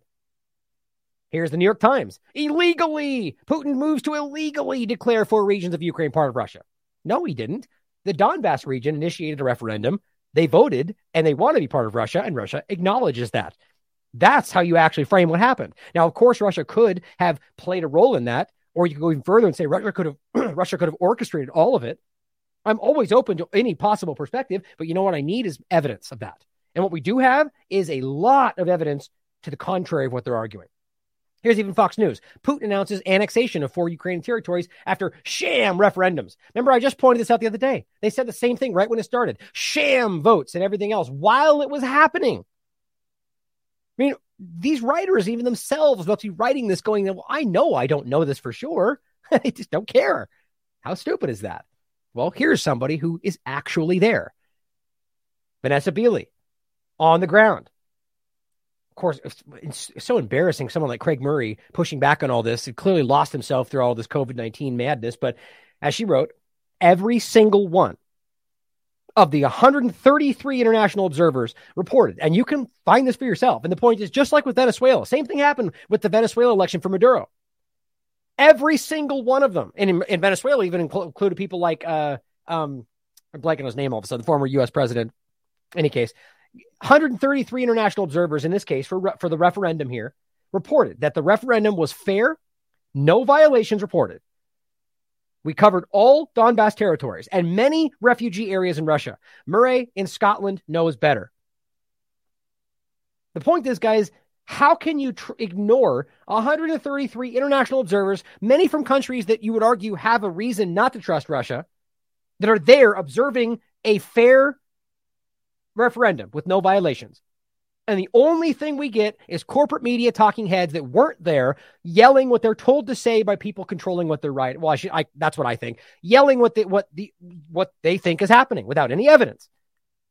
Has any one of these, has any one of these outlets proven that was illegal? No, they're just citing people like Zelensky and people on the Ukraine side saying that. That's it. I can't even believe it's become this ridiculous. It's it's always been bad, but this has got completely childish. Here is Eva Bartlett, someone else on the ground, actually speaking to people. Take a look at this, and you're going to like this is people responding to the question. Now, these are in uh, you know, they're subtitles. So I'm just going to play it right here. It says, "Do you think that Donbass is occupied by Russia?" Look at his reaction. He says, "No, how could it be occupied if we ourselves want to be in Russia?" No. That's only one person, sure, but these people are real. More Donetsk people I spoke with yesterday. Now understand, you could, I hope you will question this, but if you just dismiss it because it's not what you're told, that's ignorance in its purest form. Because these are real people. And also realize, and I know this, but you shouldn't trust this. But I, the, Eva Bartlett, Vanessa Beeley, they are going around objectively and speaking to anybody that will talk to them. And this is what they're seeing. Quote, I watched President Putin's speech and I'm very glad that we have become part of Russia. I really hope that at last they will stop bombing us. In the ninth year of this comical hell, we are very tired of all this.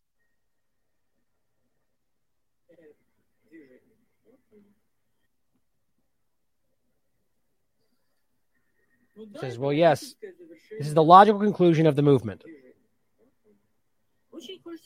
I really hope that something will change. What do you think about the referendum? Everything was fine. No one was forced anyone. Those who didn't want to go didn't go. Whoever wanted to, well, it should be general. Now you know that's. I mean, you, of course she could be lying, but there's 133 observers. It's not what happened, or what she said is what happened.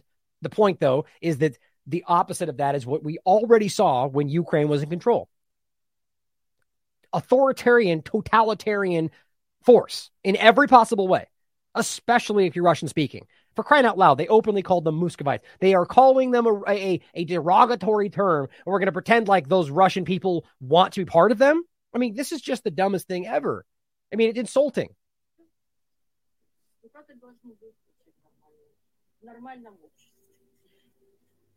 Now, I mean, I'll go. I'm going to go forward. You guys can watch all these for yourself. Here's another one. A woman I met yesterday in Donetsk asked her opinion about joining Russia. We've all been waiting for this a very long time. We waited a long time, and we finally are home. So happy we finally joined Russia.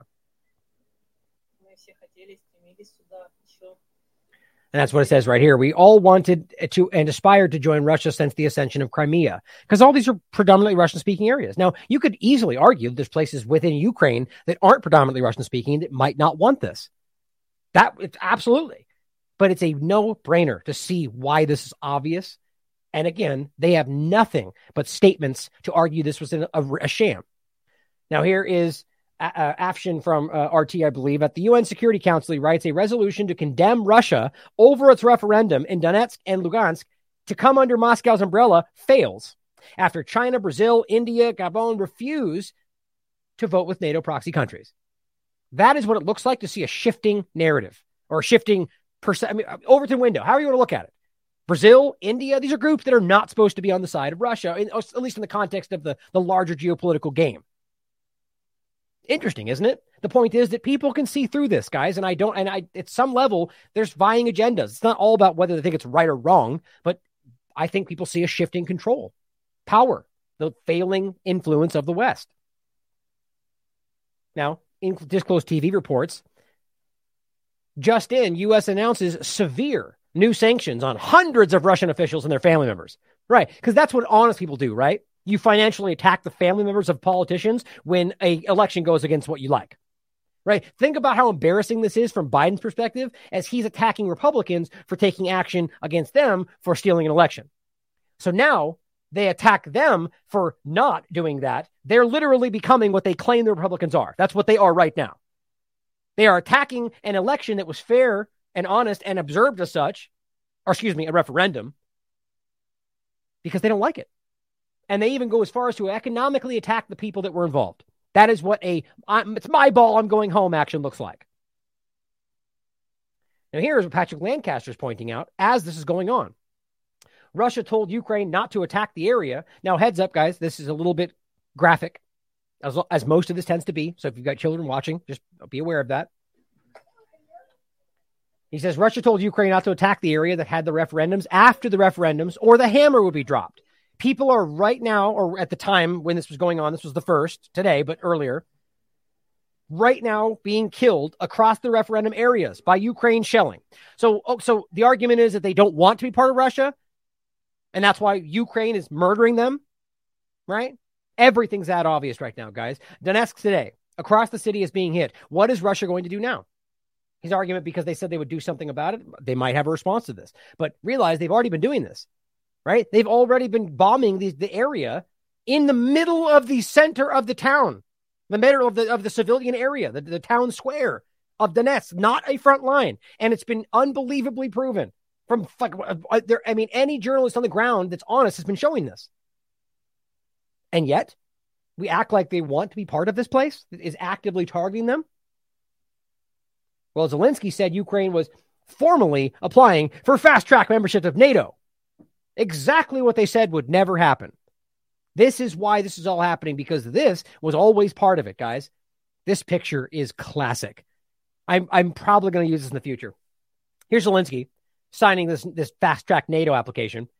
he was like, "This should this will be a, this should be a meme forever." My my thought is like, Zelensky, touch your ear if you're being hurt. Right? Are you in are you in danger? Are you okay? right? These guys next to him was like, look at them. This is it's it's it's, it's kind of hilarious, isn't it? Are, the, are these Azov movement controllers? Are these handlers by the CIA? Like this is hilarious. This guy is not the leader. I mean, we saw that with the Azov movement that made fun of him when they came to try to shut it down. This guy's a puppet, and everybody knows it. So these two people, like, it's just it's hilarious to me.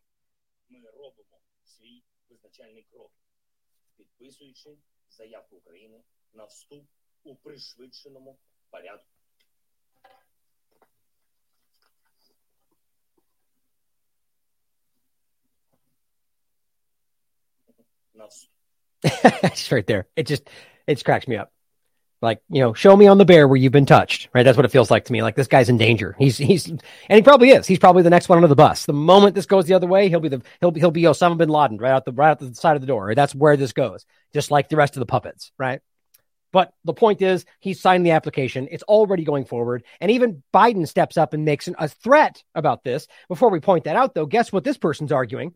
As they reference some video of the Nord Stream pipeline, which at the, at the, I, the only person that seems to have no benefit, like to pretend this was Russia, is as stupid as anything we've talked about today in regard to like the other dumb things the governments are doing, right? It's just ridiculous to pretend this is this is. I mean, remember, even what leaked cost them like eight hundred million dollars. Just what came out in these bubbles. It's it's absurd to pretend this as anything. And as we've seen the U.S. government openly threaten Nuland, Biden, oh, we have ways of stopping it. Oh, we have our ways. That's actual actual quote. But this person says Russia destroys German infrastructure, which it wasn't German infrastructure because that's how smart people are. But Article Five should be triggered.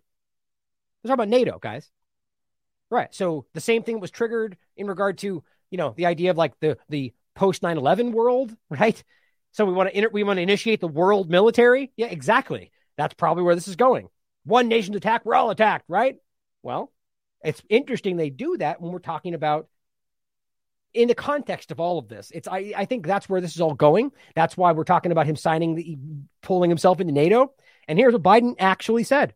This is on the 30th speaking directly to Putin. Like, like this just seems like right out of some bad mo- TV movie. I want to say this again. America is fully prepared with our NATO allies to defend every single inch of NATO territory. Every single inch. So, Mr. Putin, don't misunderstand what I'm saying. Every inch. Well, if he doesn't stutter so much, we might be able to have a better op. No, I'll, I'll let it go. And I have to be, I've been in close touch with, uh, with our uh, allies. Uh, we're announcing uh, new sanctions today as well, that including new authorities to sanction anyone who provides political or economic support to Russia's fraudulent territorial claims. And I've been in close touch with our NATO allies who are united in our resolve to take on his aggression interesting that NATO is now a focal point, right? Is that because they are pretending without evidence that he's going to take over the rest of the world, even though he's already shown not to be in the interest of taking over all of the Ukraine, which is what they claimed was going to happen for sure, right?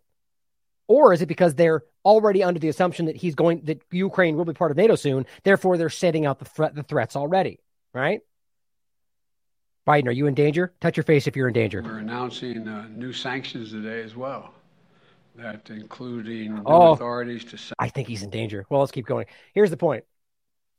They are already planning all this, right? All this has already been part, and this this is what Russia was claiming, and now it's impossible to miss. You can't pretend like this just acts like they swore up and down it wasn't going to happen, and now it is happening, but we weren't going to do it then, but we changed our minds now. That's always how they play this. Always. It's happening now because this was always the plan. It's very easy to see. Here's NATO speaking up in the same way, even referencing the dangerous nuclear rhetoric that didn't even come from Putin. We call on President Putin to end the war. Uh, he is responsible for starting the war, and he has uh, the responsibility to end the war. Uh, because uh, um, if uh, Russia stops fighting, there will be peace. If uh, Zelensky and Ukrainians stop fighting, Ukraine will cease to exist as an independent nation. So, not speak. I mean, none of this is true, though. This is all narrative, right? I mean, the, the bottom line is there's an, an, entire area of this that's not being discussed. What about the eight years of, of murdering people in these occupied or in these territories that are Russian speaking? Right. Well, I mean, it's all, in my opinion, occupied by puppet forces by the U.S. government when they overthrew the country. But the point is, these areas here are not the, the Donbass region specifically is what we're talking about, as Eva Bartlett's been covering, has been bombed and attacked and ethnically cleansed for a very long time. To protect, oh, and on top of that, we know that they were encroaching on Russian territory. We know that they were working inside of Ukraine. We know that they were trying to, as we're now seeing, bring NATO, Ukraine into NATO. All of these were stated and openly discussed red lines for Russia. Every one of them. And every one of them were happily passed, acting like nothing was going on. If anyone was even gotten close to by Russia, the U.S. government would lose their minds, as we've seen many times. So it's childish and it's hypocritical. So it's not that this is a, and that Ukraine stop fighting, it'll be the end of Ukraine. Where is Russia showing that they want to take over all of Ukraine? That's not what's happening. The fight came because of the occupied territories and what they're trying to accomplish with their fascist Nazi en- entities. At the very least, that's what Putin's actions are now showing. You could argue he changed his mind and he wanted to overthrow the world. the bottom line, though, is you can see what's happening. What about the false flag he was supposed to conduct that was going to change it? Right? I mean, they had so many narratives that fell by the wayside. And we just keep trusting. Some people keep trusting what they say next. About in a way two equals. We have an aggressor, uh, Russia, and we have a country which is uh, uh, uh the victim of aggression, uh, Ukraine. Uh, and that's also the reason why uh, we are so clearly supporting uh, Ukraine. We, the illegal annexations of, of, of Ukrainian territory does. I mean, either this guy's a puppet, absolutely through and through, or he's just, or he's too stupid to know. But there's no evidence of that, right? Everyone right now arguing it's an illegal referendum is completely just regurgitating what someone told them. There is no evidence to that whatsoever. And even if they pump, which they guarantee they will pump out some garbage, probably from Israelis' intelligence or whatever they do before. Here's some CDs that prove what we say. It's always childish kind of thing, like with the bomb picture he wrote. And here's where they're going to, Iran's going to get a bomb. They'll put something out. But I will happily make fun of it when it comes out and show you how stupid it is because this is clear, in my opinion, based on the evidence we have. I shouldn't say it like that because if it does show something, of course I'll report it to you. And if it proves out to be a, a fake referendum, I'll report that to you. But just realize that at a time we don't have evidence, people are already saying what they want you to think, which is always how the U.S. government operates. Changed nature of this war. It remains a war of aggression by Russia against uh, Ukraine, and of course, what we have seen over the last uh, weeks or days is uh, the most serious escalation of this conflict since the invasion on the 21st of February, because we have the combination of um, the uh, mobilization in Russia combined with the reckless, dangerous nuclear rhetoric. Okay, so he's talking about the discussion of Putin bringing up, I think it was like 300,000 reservists. Well, they are in the middle of a, con- of a conflict, clearly, and they are being openly propagandized and economically attacked by everybody in the West. So there's clearly some conflict happening. So it's not out of the question to bring more people up. Like the argument that they're like, why why don't they frame all of the U.S. troop movements and all the European troop movements and everything that's happening around Ukraine as the same thing? Because we have to, our, the U.S. has been sending money and weapons and people like crazy over this process. But Putin just can't. you see what I'm saying? Like it's just such a hypocritical framing.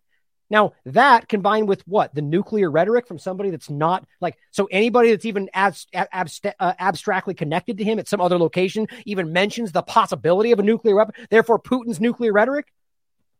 The point is, they don't want people won't look past that. He'll say it. The guys will say it on Fox News and CNN. And the point is, the person watching at home is going to take at face value that Putin talked about nuclear weapons. And that's how it gets left. Stupid. And then uh, today's illegal uh, annexation or attempt to annex. Okay, so 300,000 people being re- removed up in reserves in case they need to use them. A not illegal referendum that was observed by many people, and a other another person that's not at Putin's war table, whatever you want to frame that, making a statement about no low nukes. And this is the largest escalation since the beginning of the war. really? That's all they have? How embarrassing. Uh, parts of uh, Ukraine. Together, this is the most serious escalation of the conflict since the start. Wow. Um, and the aim of President Putin is to deter us from supporting Ukraine. You realize that the only action in all of that is a fair referendum that they're calling illegal. One is the potential bringing up of troops that aren't being used at the moment, as far as I understand it. And the other is somebody else making a comment about nuclear weapons uh, that combined with a referendum is the biggest escalation of the war since the beginning.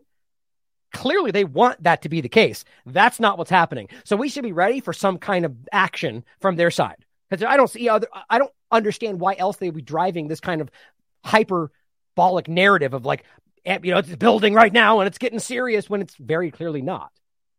But he will not succeed in that the message from NATO allies and from partners is that we will continue to support. The United States just announced today more support, uh, and I spoke also with all the leaders over the last. I assume he means Ukraine. Weird, he didn't want to say that. Going to continue support, and the U.S. said support uh, of Ukraine. Yes, it's interesting that, that they didn't say that seeing as how he's try, signing up right now for NATO. Just A few days, and uh, NATO leaders, and they all have the same message: we need to stand united. We need to provide support uh, to uh, to Ukraine because This is, of course, in the interest of Ukraine and that we help them to defend themselves, but it's also in our interest that we uh, ensure that President Putin doesn't win, because if he wins, Ah. the message is that uh, authoritarian powers like Russia can use military force and then achieve their goals, and that will make the whole world more dangerous. Right. Exactly like the US government's demonstrated all over the world, like Syria and Iraq and Afghanistan. Right. How is that not the same thing? I mean, really, how is that not exactly using military force to achieve your goal? I mean, that's exact. You can argue it's one's good, one's bad. That's pretty childish. But the bottom line is using military force in exactly the same way. And the, but it's interesting is we can't let them win because that would set a message. Okay, well, he just laid it bare for everybody. They're in this forever. They can't let Russia be perceived to win, and that's why they're attacking the referendum so heavily because it's perceived as a loss. They can that, that at least that's the stated narrative. So they're telling you this is not about saving Ukrainians. This is about stopping Russia. Well, there you go, guys. We've always been telling you that. That's the reality. Oops, I forgot it. I pull myself back because I want to show you the the image there. I keep doing that. I bring up my videos, then I bring it back too far down the, the show here. Where were we? Here we go. Okay, so next to finish off the segment in regard to Ukraine specifically in the referendum, here's Kit Knightley making an excellent point, which is kind of what I was saying in the beginning. He says, good news for the people of Eastern Ukraine. After the annexation by Russia, they don't have to worry about being forced to eat bugs, vaccine mandates, or central bank digital currencies. Oh, wait. Right. Exactly. Those all those all still happen because you Russia is all still very clearly tied up in the direction of the Great Reset. So it's not as simple as good guy, bad guy. It never really is, is it? Even if you can argue and clearly see that in the case of Donbass, that the Russian government is at the very least observing and accepting what they want, regardless of what the their you know you could argue what their government wants. Whereas clearly, Ukraine and U.S. government don't care what the Donbass region wants. But does that ultimately amount to them being on your side? What does that even mean? What we can clearly see is that these governments and all of their actions, whether by intention, intentional or not, are leading you in the direction of the Great Reset. Period. So we need to ask ourselves whether that is the overarching point and all of this is just context and discussion, or it's some kind of manipulation on their actions by some outside force. I ultimately don't know. My gut tells me that they're all in lockstep to this, guys, clearly. And here's a point that, that adds to that to finish this segment. Disclose.tv reports today, on top of everything else, Nord Stream and everything else, guess what? Russia's Gazprom, which is their big company, oil and, and, and energy company, suspends gas transit through Austria. Okay, you see my point? Now, I understand from a geopolitical standpoint, based on what's happening, why you would use the control of the flow of this energy to. It's like it's like U.S. government sanctioning Russia. It's the same thing in reverse. They're using the tools economically that they have at their power to, to you know, drive action or stop them from doing something. However, again, even though that makes sense from a geopolitical wartime situation, what does it all drive us toward? It continues to, to create the energy crisis. It continues to drive people in the need for a new solution. We can see it all going in the same direction. So, if we see that, we need to simply understand that that may be, by design or not, all still driving you toward the Great Reset. And that is all that truly matters, in my opinion, about the where the, I mean, if the Great Reset truly happens in the way they want it to, none of this matters. I don't mean to say that people's lives don't matter, but what I mean is the where this is going in getting in the ins and outs of all the, the back and forth about countries and their their political divides ultimately means nothing if they can accomplish what they're doing. And I think that might be the point. But just a thought. We need to remain objective.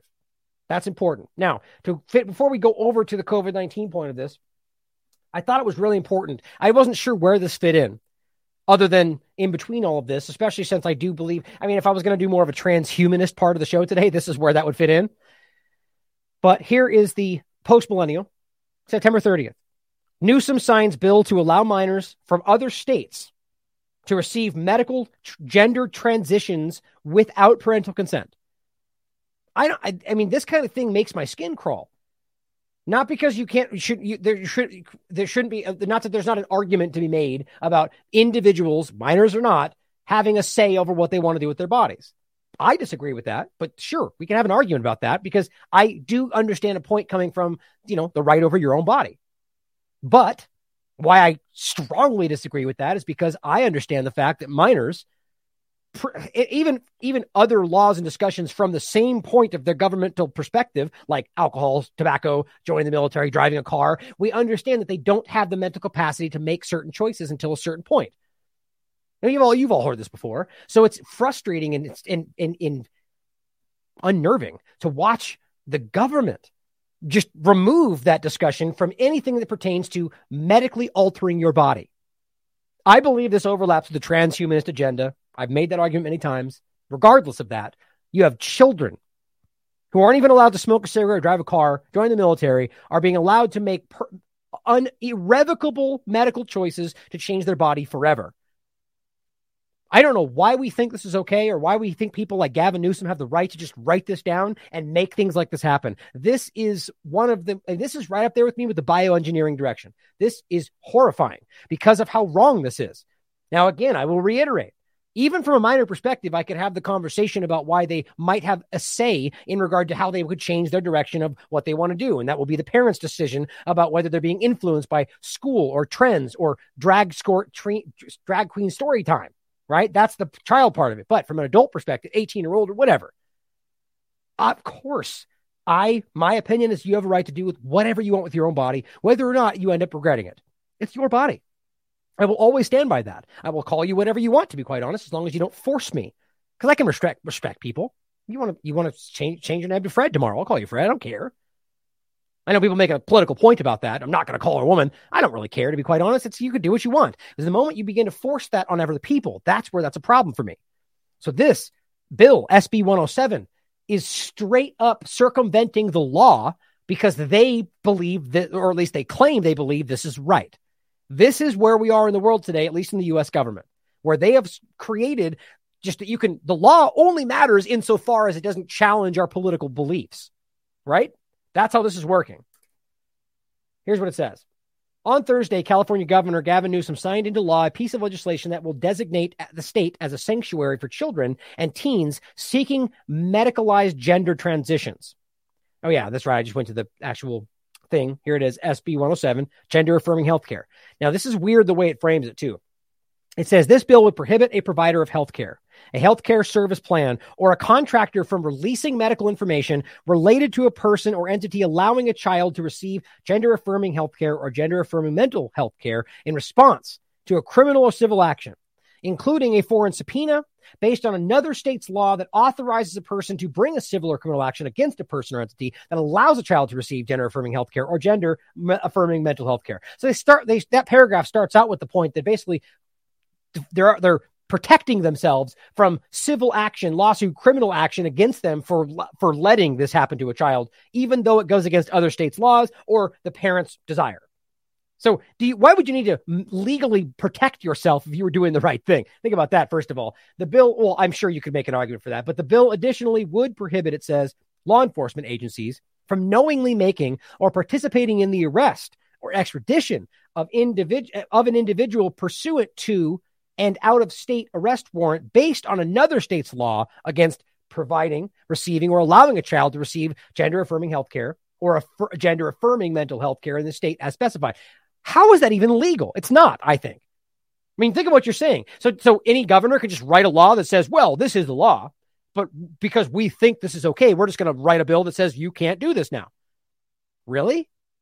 Like, wh- why? What's the difference of them writing a bill like this about child trafficking and just simply going, well, we know that state says it's illegal, but or like pedophilia, and when they just go, well, we're going to say that, well, you're not allowed to enforce it. You're not allowed to arrest them if they do, and you're not allowed to move the child back to that state if they get caught.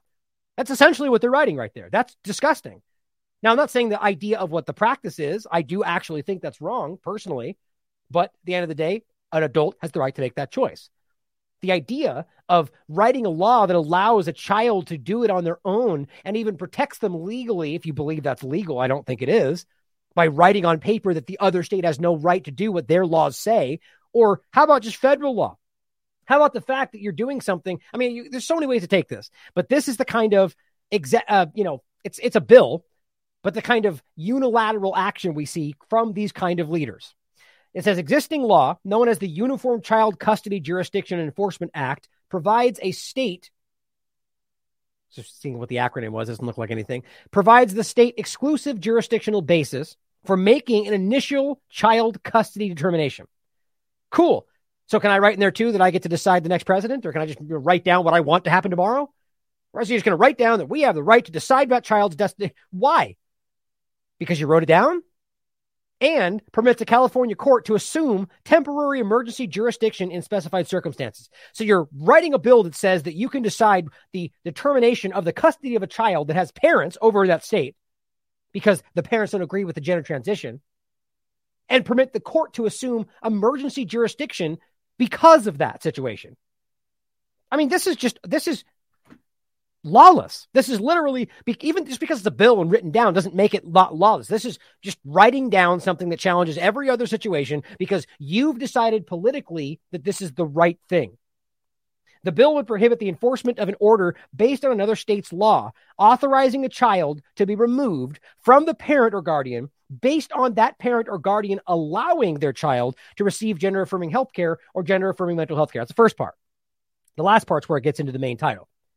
But understand, first of all, before the idea of the state, this is, I understand that if a state votes these people in under the illusion that that's actually Democrat, that they're actually representing what people want, and the vote actually makes the allows them to be put in position.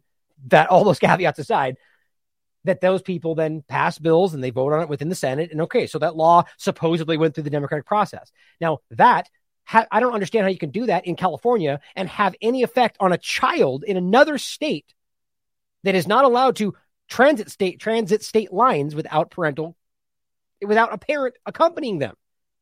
You can't, the child can't just run to another state and then be can, can basically protected by this law that was voted on by people in California. You see what I'm saying? Like that's so off the rails. But then, so the first part it says a bill would prohibit the enforcement of an order of another state's laws, authorizing a child to be removed from their parents for allowing this. So basically, the state basically saying a state would, they're saying that you can't come in and say that they allowed it, therefore I'm going to take that child away. But here's the next part. This is the craziest part. The bill would authorize a court of law to take temporary jurisdiction because a child has been unable to detain, obtain gender affirming health care.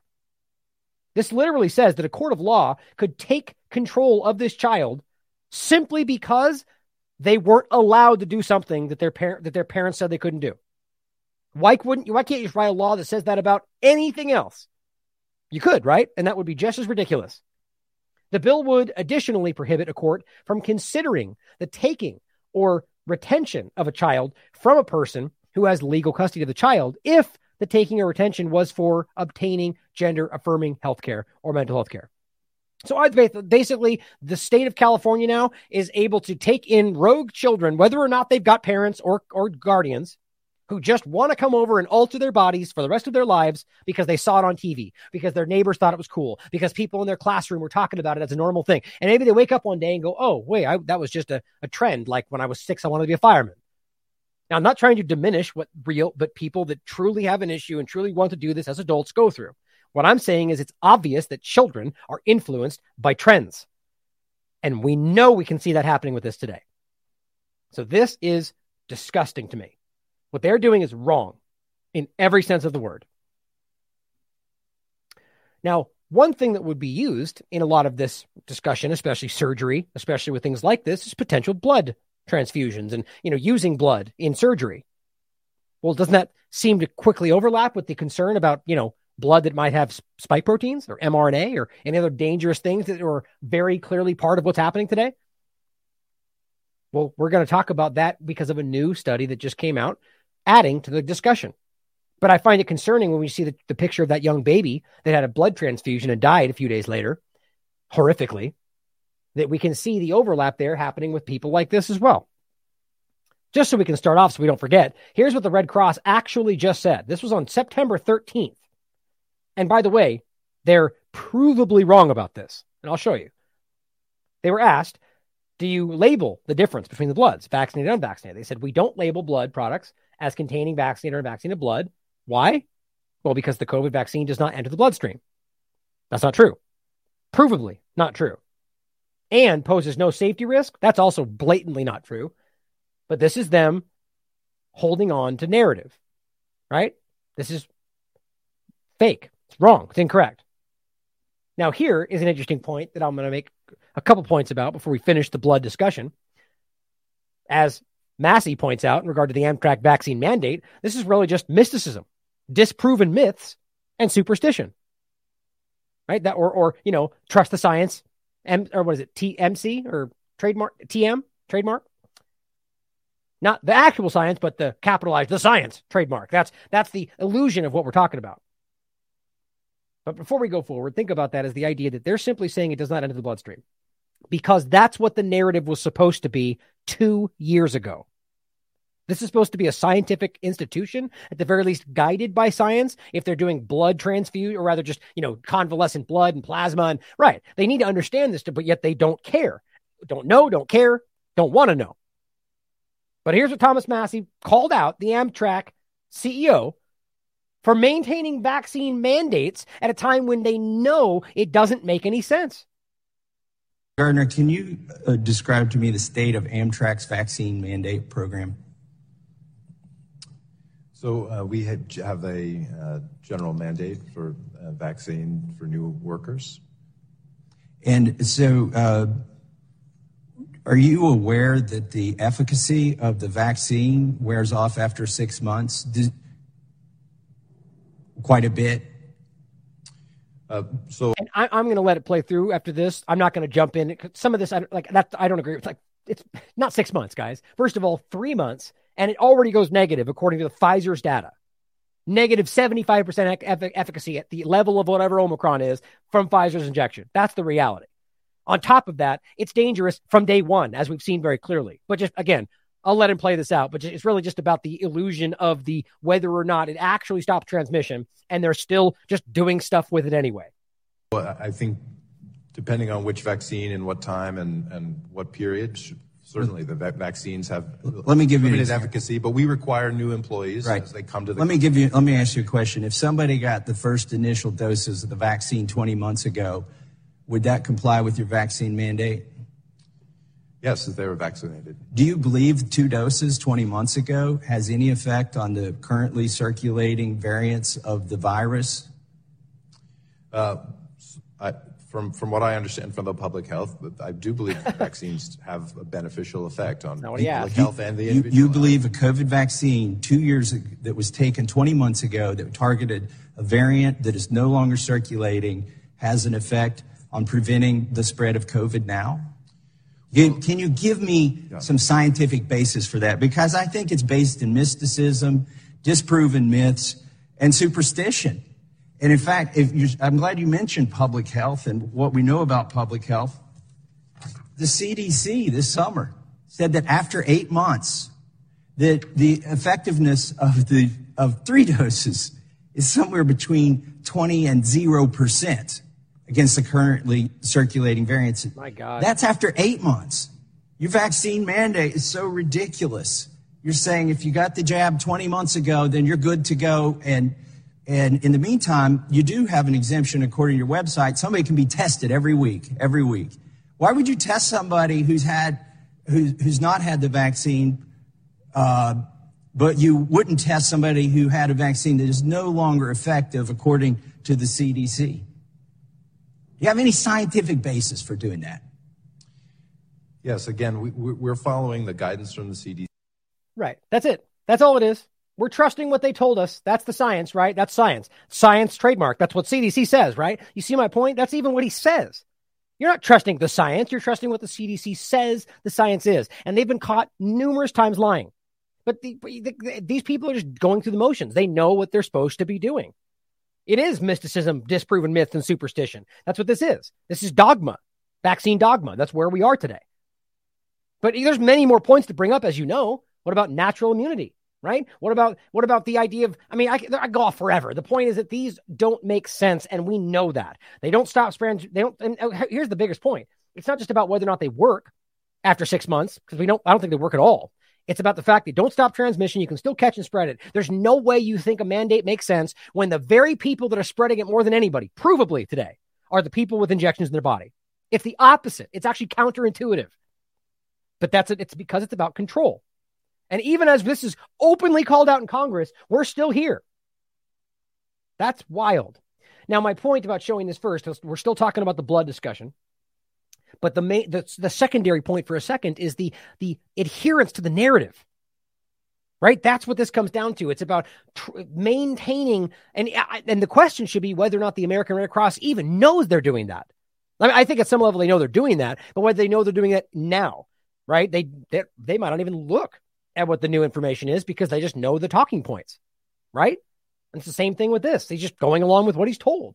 Well, as you know, here are a couple other examples that I want to continue to push out there that is exactly like that. I put this one out the other day.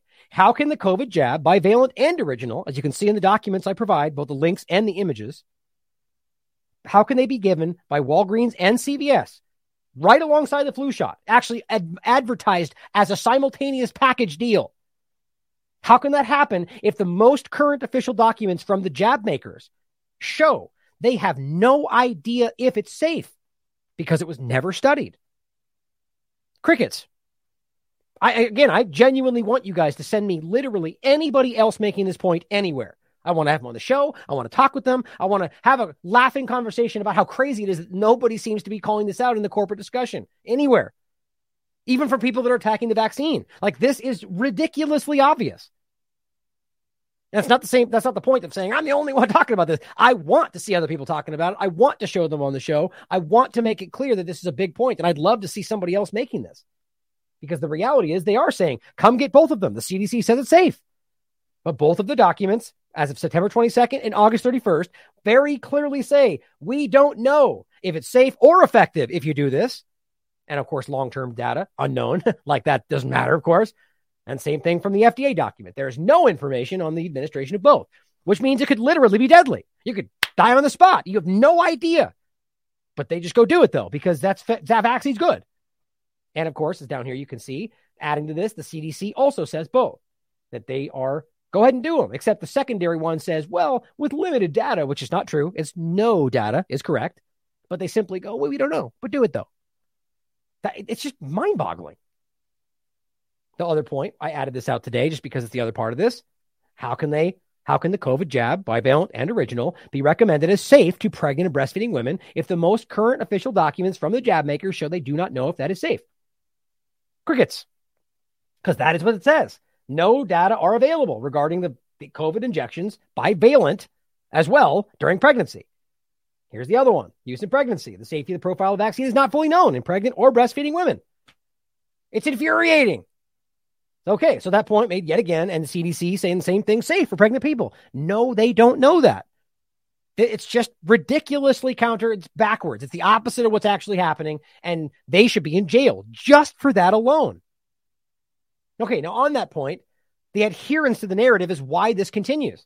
Here's a doctor saying, my, my warning to the hospitals do not transfuse the blood of mRNA vaccinated person blood to children, especially if vaccinated within the last 30 days. It causes an unnecessary activation of the clotting factors and can cause a life threatening clot or emboli to take and kill the child. And you, you don't listen to them. There's plenty of evidence out there that says exactly that. And again, this is just somebody else's statement. To date, these are doctors speaking. I have not heard of any facility that treats vaccinated and unvaccinated blood differently. Generally, blood given to babies is no different from blood given to adults, except the blood is fresher. It is possible to transfer mRNA nanoparticles and or spike protein via blood transfusion, which we've already seen proven. Washed blood, which is apparently a thing, may reduce the risk, but not routinely done. We are in uncharted territory. This worldwide experiment on world population without clinical data is insane and needs to stop immediately. Here is one of the studies from Journal of Immunology we just looked at. This is from 2021, in fact. Circulating exosomes with COVID spike protein are induced by the Pfizer injection vaccination prior to development of the antibodies. The point being that you have spike proteins circulating your blood, your body, not just in your shoulder, within the first day. And I'll show you that next. Exosomes carrying the spike protein. And this is prior to your antibodies even being produced right away. Their argument, they still don't forget, is that it does not go in your blood. That's what the, I mean. How is that even possibly still there? Surprised they didn't delete it by now. It does not enter the bloodstream. Well, there's number one, proving that they're wrong. This is the doctor just commenting on this study. Him, this is again 20, 2021, saying the spike proteins inside the exosomes were detected 14 days after the vaccine. It goes on long past that, by the way. What's the significance? He points out. Well, an unvaccinated person can get spike proteins made from mRNA from the injection from a blood transfusion. Pretty simple. And I think that's obvious. It's a no brainer. Exosomes act as messengers between mothers and fetus. Therefore, the fetus may get the spike proteins from their vaccinated mother to react to it and react to it. This can explain the stillbirths from vaccinated mothers, as reported here and here. And he posts. You can look it up for yourselves. Here's another study. Now, realize all of these, the first one was the same one. This is a doctor commenting on the study, but all of these are proving to you, proving to you that it does end up in your blood to some degree. I believe it's more prominent than we're realizing. But if they're able to stand here and say it does not go in your bloodstream, how do they explain this? This one is from May 2021, spike protein behavior. It says some of the vaccine dose is going to make it into the bloodstream. Of course. That's pretty, of course, we all know that. That's all, of course, common knowledge. Like, isn't that crazy? So, this is the difference between what the scientists discuss and what the standard commenting narrative is supposed to be. Of course, it goes in the bloodstream. That's how he says it. But keep in mind that when the mRNA or adenovirus particles do hit cells outside of the liver or site of injection, they're still causing them to express spike protein, but they claim anchored on their surfaces, not dumping into circulation. But the point is, either way, it's still in your bloodstream. Therefore, what they're saying is fake news from American Red Cross. But they're claiming, but it sticks to that and doesn't circulate. But here's other science that challenges that. Circulating, circulating vaccine antigen detected in the bla- plasma, the blood of the mRNA patients.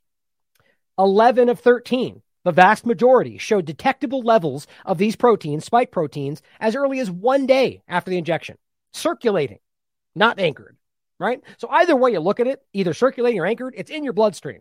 And that's the same blood that is being given to people right now by American Red Cross. That's really concerning. And don't forget, if you want to watch that show, oh, I didn't include it today. where I went over the Red Cross discussion in general. Oh, here, I should do this. It's probably faster. Maybe not. There it is. That ultimately, I go over this and in this show right here. Vaxxed Red Cross blood donations. I play the I play the phone call I had with them back in 2021, where the person on the phone from Red Cross admits to me, and it wasn't the first person you get on the phone.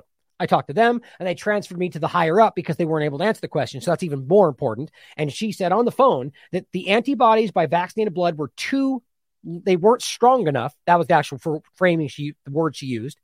So we couldn't use it. Yet that's not what they say publicly right now. So why would they lie about that? And be, the real reason is because of what we actually know this is doing. That's the important part. What this is doing, based on that idea, is it's actually removing the spike, the, the, the antibodies from the blood. And that's why they don't want to use them. And your COVID 19 vaccine, you're going to want to listen to this. The Red Cross says anyone who has received their COVID 19 vaccine cannot donate convalescent plasma to help other COVID 19 patients in hospitals. That plasma is made up of antibodies from people who have recovered from the virus but the vaccine wipes out those antibodies, making the convalescent plasma ineffective in treating other COVID 19 patients. Yep, and that's just one news report. We have the the Francis Frick Francis Crick Institute speaking on the record the same way, even though he did an article trying to cover that up. It's obvious this happened, and it was and they, they did everything they could to hide it from your view. Here's another study. This one, we've shown you all these in the past. Serious adverse events of special interest. Now, the reason I'm going to show you this one from Science Direct, peer reviewed, is because of the things they discuss in those special adverse events, which are serious and all include spike protein going to your blood. Of the 236 serious a- adverse events of special interest occurring across the Pfizer Moderna trials, which is crazy, first of all, in the trials, they had 236 serious adverse events of special interest. Those are big deals. It's far more than that now, by the way, but this is the trials. 97%, 230 of 236 were adverse event types included as adverse events of special interest, not the chills and headaches, guys, real like, bigger stuff, because they are seen with COVID 19, it says. In both Pfizer and Moderna trials, the largest excess risk occurred amongst the Brighton category of coagulation disorders. So, you want to explain for me how it can not be in your blood, but yet cause coagulation disorders? Cardiac disorders also have been of central concern for mRNA vaccines. in the Pfizer trial, more cardiovascular adverse events of special interest occurred in the vaccine group than the placebo group.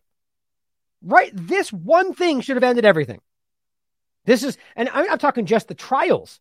But then they covered that up, hid the data, which they're only now trickling out. And here's another study during all this calling it out. And guess what? They still pretend it's not there. How can you have a trial about safety and find more problems in the vaccinated group than the placebo group in regard to cardiovascular and not immediately go, this vaccine is very clearly increasing the risk of cardiovascular danger to everyone that takes it more than they would if they hadn't taken it? Because that's what that shows. But nope, they're still hiding that. Meanwhile, we have baffling myocarditis and baffling heart attacks and baffling strokes and I don't know, cardiovascular problems. Maybe it's because they found more cardiovascular problems. You see my point? It's right there in front of you. You guys know this though. And continuing on the same point, they hundreds of millions of doses of Pfizer have been given, and they point out, and just referencing that's what they're talking about, the vaccines. In July 2021, the FDA reported detecting four potential adverse events of interest: pulmonary embolism, acute myocardial infarction, immune thrombocytopenia, and disseminated car- intravascular coagulation, all of which have to do with bloodstreams, blood, based on medical claims data in older Americans. Three of these four serious adverse event types would be categorized as coagulation disorders thrombocytopenia syndrome, and myocarditis and pericarditis are included. All these include the problem of it going into your bloodstream. Reported excess risks for the following Brighton advent, adverse events of special interest cardiovascular events, coagulation events, hemorrhages, gastrointestinal events, and thrombosis. Yeah, but let's pretend that them saying it doesn't go in your bloodstream holds water. These are just some of the things I could have brought up, brought, uh, brought up. But here is the last one. The reason I wanted to point it out is one from today. Today, October 1st, a case report and this is just one person, but this in conjunction with everything else is very, very important. Multifocal necrotizing encephalitis sounds terrible, and myocarditis after the Pfizer injection against COVID 19. So, what it's showing you in this, and I'll read it to you, is that this is found, you're finding mRNA and spike protein in the dead body of somebody who never, provably, never had COVID 19, if that's even what's happening. Right? So there's no way around this. One, it does absolutely go through your body and your bloodstream. Two, it is absolutely killing people. Simple. Now, you could argue it's one in a billion. That's what they'd love you to think. But when you, again, take it in conjunction with everything else, it's obvious this is far, far, far more serious, especially with the VAERS data that they don't want you to look at. As this says, the, the person died within with uh, three weeks after receiving his third COVID vaccination. His first in May 2021 was actually AstraZeneca but then ended up having two doses of Pfizer. I just unbelievable that's even still happening. The family of the deceased requested an autopsy due to ambiguous clinical signs before death. Signs of aspiration pneumonia and systemic uh, art- arteriosclerosis were evident. However, histopathology analyses of the brain uncovered previously unsuspected findings, including acute vasculitis, predominantly lympho, lympho, uh, lymphocytic as well as multifocal necrotizing encephalitis, which is swelling of the brain of unknown etiology with pronounced inflammation, including Gallal and, and lymphocytic reaction. Lymphocytic, yeah. In the heart, signs of chronic cardiomyopathy, as well as mild acute lymphohistiocytic uh, myocarditis and vasculitis were present. Although there was no history of COVID 19 for this patient. Immunohistochemistry for SARS CoV 2 antigens, spike in nucleocapsid proteins, was performed. Surprisingly, only spike protein, but no nucleocapsid protein could be detected within the foci, the foci foci of inflammation in both the brain and heart, particularly in the endothelial cells of small blood vessels. Since no nucleocapsid protein could be detected, the presence of spike protein must be ascribed to vaccination rather than the viral infection. So, one, he never had COVID, tested, never had it. And two, the absence of the nucleocapsid protein proves that it was from vaccination. The findings corroborate previous reports of encephalitis and myocarditis caused by gene based COVID 19 vaccines. This is peer reviewed on the MDPI Vaccines Journal. This is, this is a high level journal, guys. I can't believe this is still being dismissed by the corporate media. This is very, I, I would go to the level of calling this proof when taken in conjunction with everything else. Don't forget, we also have two different studies of people getting autopsies where they found mRNA all, everywhere in their body. None of this gets reported by the corporate media. This is huge.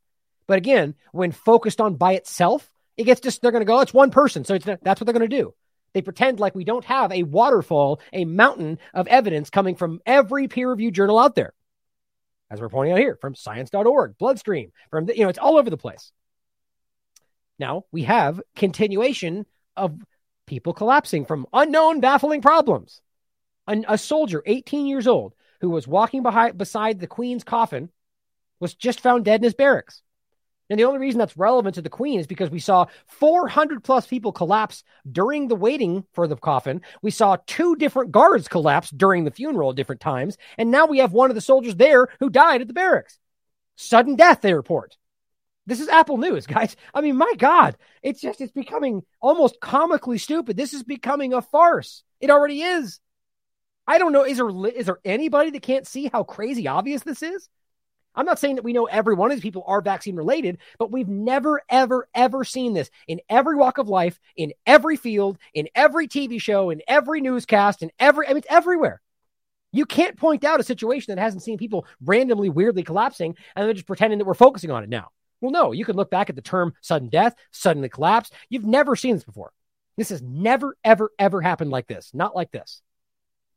Here is an example of just that from a, a, a Sergeant News Network. Not, i don't know which that's that's not SGT from before, is it? I forget. But at another collapse during a live broadcast. It's a Finland interior minister collapses during a broadcast on Nord Stream. Isn't that interesting? tulla lisää iskuja ja olla vaikka suomalaisetkin tietoliikenneverkot tai voimalaitokset vaarassa. Miten pääministeri, kysymys pääministeri Marinille, anteeksi, pitääkö, pitääkö meidän, meidän pitää kestää? My God. Oh, oh, and by the way, don't forget the guy who collapsed in front of the king, the now king, at the place in regard to vaccines. He just passed out right in front of him.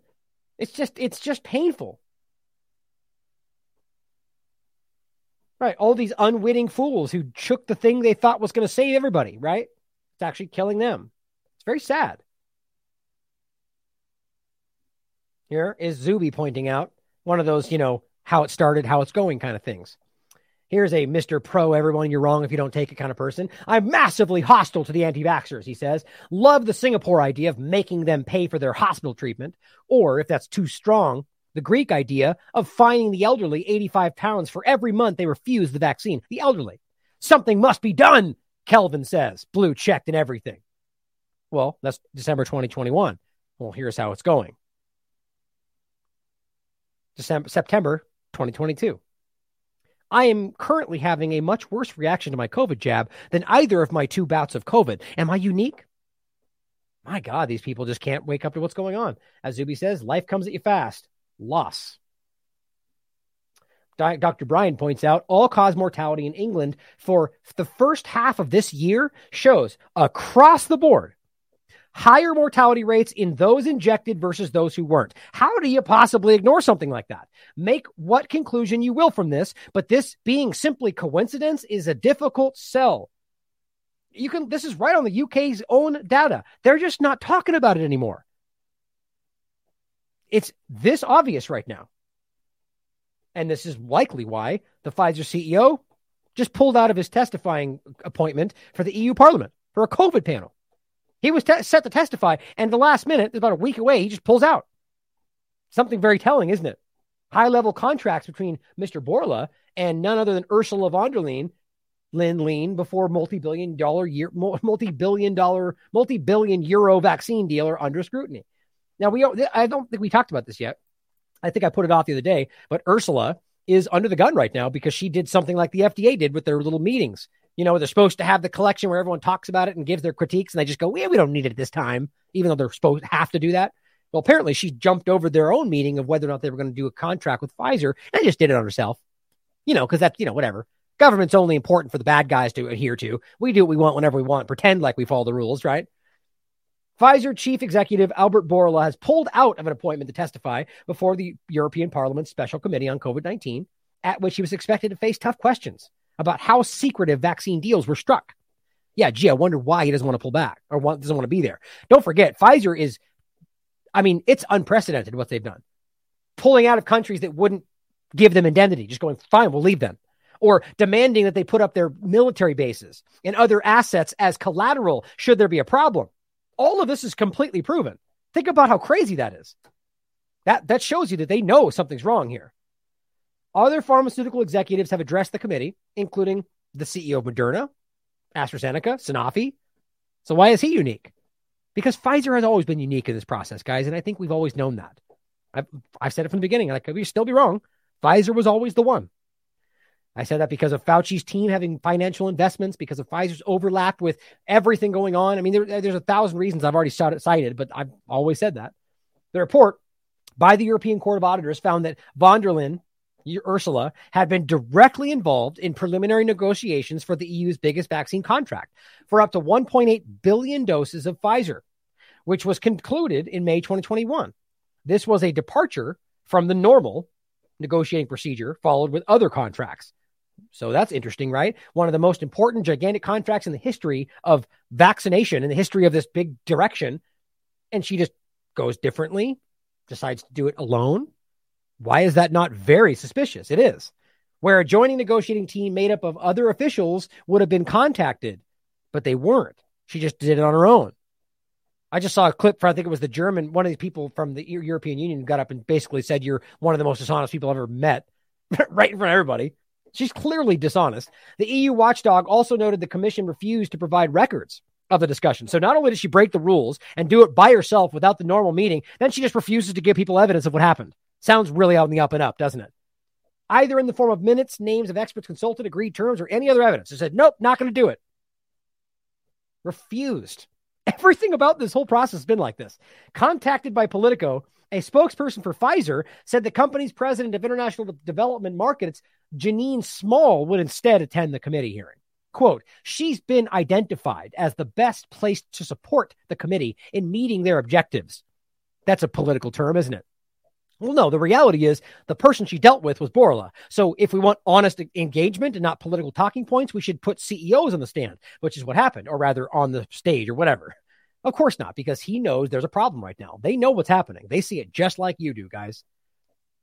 And to that example, here's Sweden removing the recommendation for vaccination against children under 18. Now, there's already been some developments in this regard for younger kids, but this is as of September 30th. They have now actually changed this. It literally says, oh, where was it? Oh, right here. The recommendation on the general vaccination against COVID 19 for children up to 17 and under 18 and under is removed. So now you got entire countries going, we're not going to allow, we're, we're not going to recommend this for kids under 18 at all. And right now you got the US government cr- still enforcing mandates for children, still suggesting that kids six months old take the bivalent untested injection. That's how crazy this is. Well, here's the uh, kind of odder looking Bourla version, the, the Prime Minister of Australia saying, I will not apologize. Get your vaccines, Bernie Tweets points out. And, and she points out if he was really following the science, he wouldn't have said either of those things. We know it, they know it, and he knows it. Here's what he said I'm not going to apologize. Go get it. Look, I haven't seen the Ombudsman's report today. It's only just been tabled. I'll, I'll get briefed on that in the, the usual way. What I would say is this that throughout the pandemic event, many very, very difficult decisions had to be made. None of them were made lightly, and none of them were easy. And uh, what I will not do, though, uh, is uh, apologise for doing everything possible to save lives.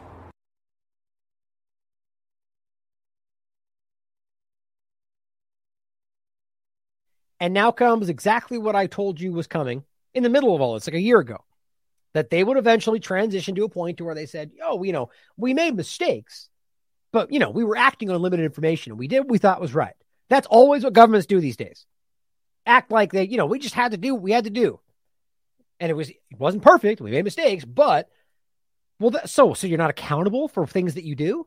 Like what what about criminal activity, which you're all being caught for right now? Like this is just them trying to push back on the fact that you're calling them out for their malfeasance.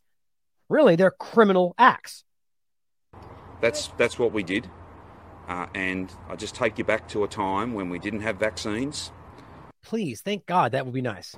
Or if we did have vaccines, only a very small amount of vaccine and a very small number of Victorians that were protected by that vaccine. And again, I'll take the opportunity to make the point vaccines work. And if you're not up to date, if you need your third or your don't you love how this is how they always play this too? Vaccines work. Are we really? I mean, many, plenty of people are, and rightly so, questioning all vaccines. But the way he does that, it, there's a, there's a legal reason for that. Instead of saying this vaccine works, which it so very clearly does not, by any metric of any kind, this thing has failed. They'll just they just won't say that. But when he say vaccines work, well, this isn't even a vaccine. They had to change the definition to include it. So he's using the body of evidence of vaccines, which, by the way, I can make a thousand points for why that's not even true. But pretending that he's just saying that when he gets put in a court of law, he can be like, well, I just said vaccines work, and that's provable. They think so. That's I, I genuinely think there's levels of that being included personally, but realize what he's saying is false in its truest sense anyway. All we saw was an explosion of the problem once the vaccines were given in this country and New Zealand. It exploded. They had very little problem before they gave the injections. And now what's happening? Well, it's even worse than ever. Because, and, and they blame whatever they can point at. And all they can do is just keep getting keep getting vaccines, keep getting the new ones. There's nothing but absence of logic here. This is not science. Adherence to dogma. And going, I'm not going to apologize. Vaccines work. Take them. To the in in the contra- in in uh, contrast to literally everything in front of you that shows you the opposite of that. Your fourth dose, or even if you've not yet got vaccinated, and if you're not up to date, if you need your third or your fourth dose, or even if you've not yet got vaccinated, please talk to your GP. Please put your faith in science, and please do everything you can to uh, take some pressure off our nurses and our. Oh, we're, st- we're still playing that card. You mean the dancing nurses? You mean the empty hospitals? Like these, this is my point, guys. These are these are they're grasping to a narrative that has long since been shown to be false. Amber. I mean, even the idea that they were short on vaccines that was an illusion, even in Australia. And all of our all of our team being vaccinated means you may still get this virus, but you are at a fraction of the risk of finishing up in hospital, and that would be a preventable hospital admission also completely un, absolutely disconnected from the facts. But what's fun, and, I, and Australia is one of the obvious ones. What, what's like uh, New South Wales is one of the most obvious examples out there. What's embarrassing is that he is just tripling, quadrupling down on the argument here at the end this is the only solution we have. Right? I mean, that's all he's ultimately saying here. Of the risk of finishing up in hospital. And that this will reduce the risk of people to take it, which is completely disconnected from the facts. And also don't forget that you can show him saying that this is going to stop the transmission. It's going to end the pandemic. And now he transitions to, well, just lessen your hospitalization. that sounds like a good sell. Well, gee, you won't get that bad in the hospital. oh, okay. I mean, why does it, why does anybody think this makes sense anymore? So you, so you still get sick and you go to the hospital, but it's not a bad hospitalization, right? It's one of those memes you keep seeing. Well, here is milk. Uh, what is it? Milky, Milky TV, Milk Bar TV who made another great clip showing you the contrast to what he has said before. And I love this. This is exactly what we need to do. Showing you that they, just the two, you take two and you'll be good for life, and then take three and you'll be good forever. Take four, you'll never die. Over and over and over. I love the song that's used at the end. It's perfect. And I'll take the opportunity to make the point vaccines work. Hopefully, a much, much better 2022 than being vaccinated is an important part of that. Two doses of this vaccine is the greatest protection that you can have uh, for your health and the health of those you love, you need to have three doses. Not two plus an optional extra, but in fact to be fully protected, to be fully vaccinated. Three doses that you'll be prevented not just from serious illness, but from getting this virus, this Omicron variant, and therefore giving it to others. Being vaccinated means you may still get this virus, but you are at a fraction of the risk of finishing up in hospital. And if you're not up to date, if you need your third or your fourth dose, or even if you've not yet got vaccinated, please put your faith in science.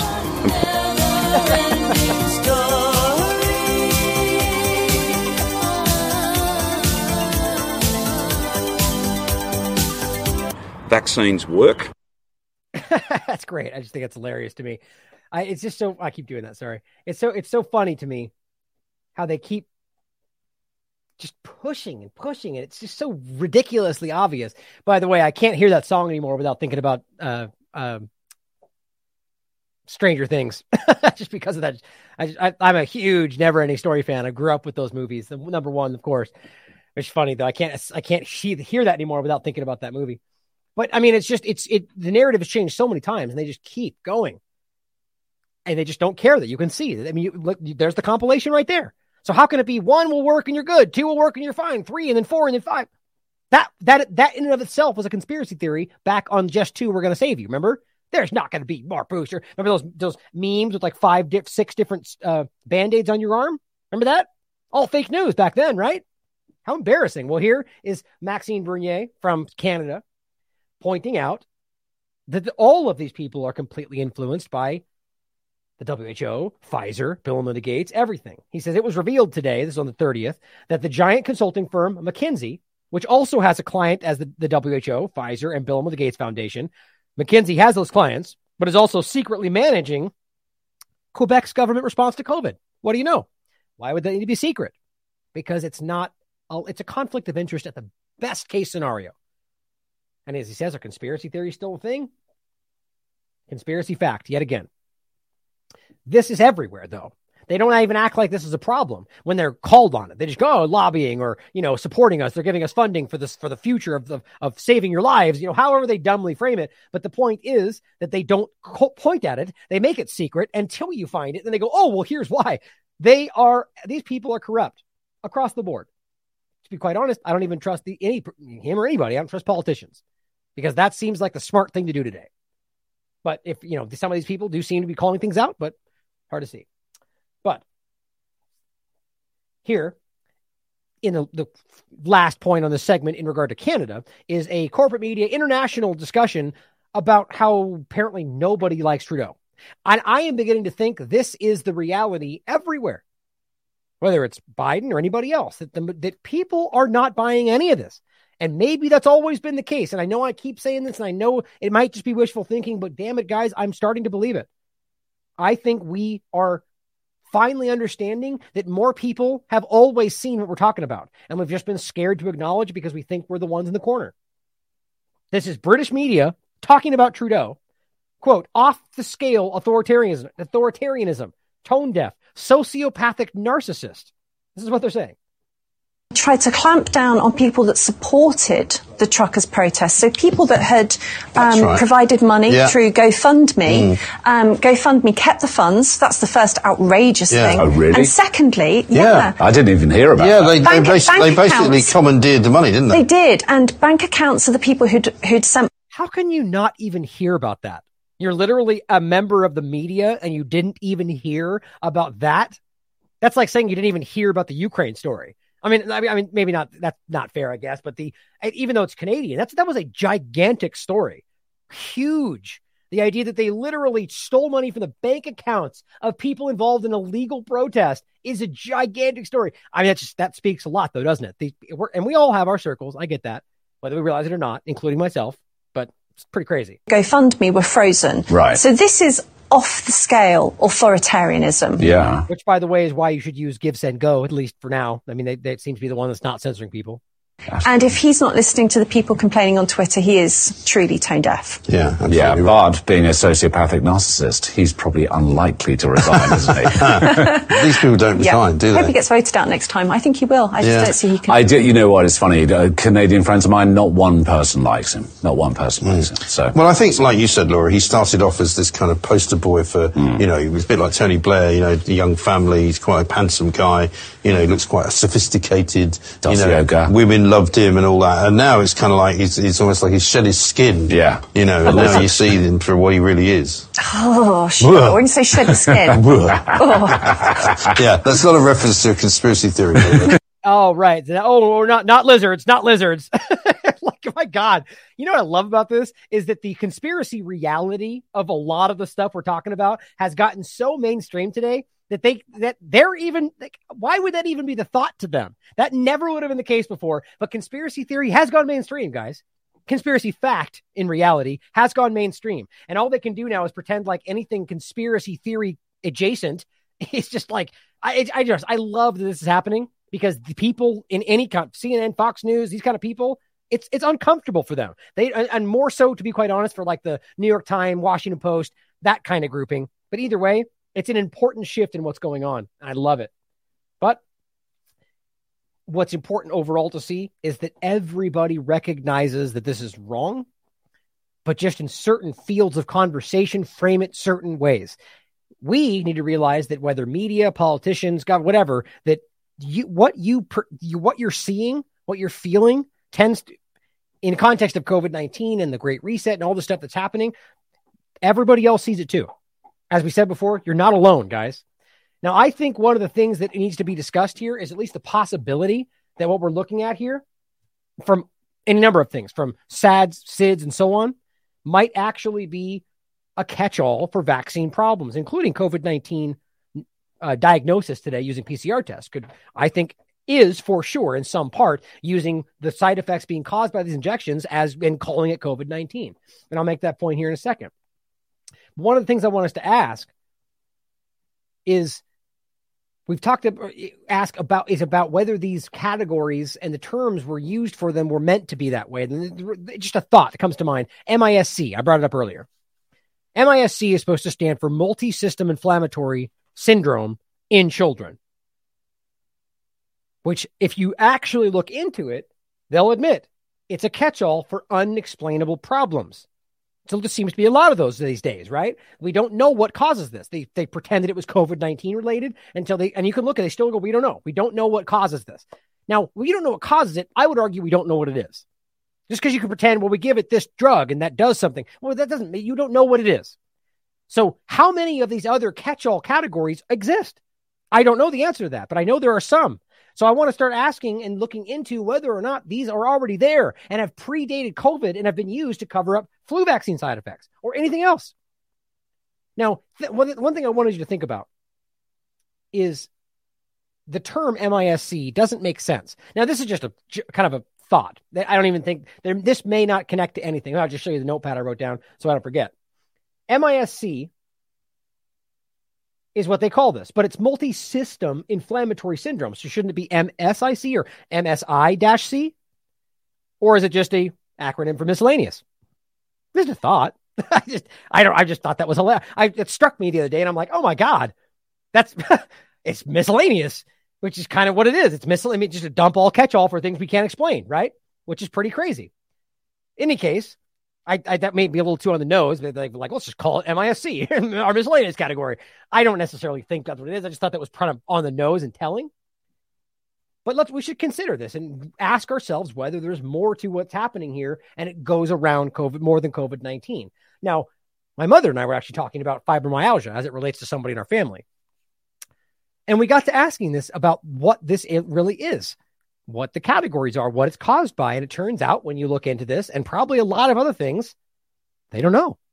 In fact, there's a lot of discussion whether this is even a real thing. Let me show you. February 12th, 2021. Talking about is this real? Now, of course, their argument is well, yes, it's real, but it's real. Short answer is yes, because these people are suffering from something. That's not really fair. The, uh, the question is not, is this in their head or not? Right? Because that's part of it. The question is is it fibromyalgia, this grouping of joint pain that's diagnosable and cre- treatable as a cause? Well, no, the answer is no. Doctors don't know what causes this. They just treat it in a, in a multitude of ways, and they don't even know what causes it. So at the end of the day, you're just treating symptoms. That's all it is. So if you're only treating symptoms, you don't know what this is. So couldn't it be caused by a vaccine? Of course it could. Could it be caused by environmental problems? Could it be caused by industrial pollution? Yes, yes, and yes. Any of these things. 5G, so much in the chat? Yes, of course. Because think that's actually a good example. Like all of like because what it ultimately is is a bunch of like joint pain and body pain and all this different stuff that kind of just gets lumped into the claim fibromyalgia. Now, trust me, I'm not saying I know for sure that it's not. I'm just saying that, that they don't know, which means it could be just like the rest of this. And we know that the the uh, EMF technology, 4G, 5G, these things affect the body very clearly. But my point is simply to show you they don't know what causes it. Here's another example from Verywell Health. Scientists will refer to these as idiopathic, meaning that there is no apparent or known cause. Fibromyalgia is one such disorder, alongside another interesting point chronic fatigue syndrome, certain types of epilepsy, all of which are considered idiopathic, meaning they don't know what causes it. Therefore, we don't even know if that's what it is. It's just a name they give to what a grouping of symptoms they call something, right? So we have to think about that and realize that chronic fatigue syndrome, epilepsy, these are all things that we've seen connected to vaccines. Now, I'm not trying to force in the vaccine overlap part.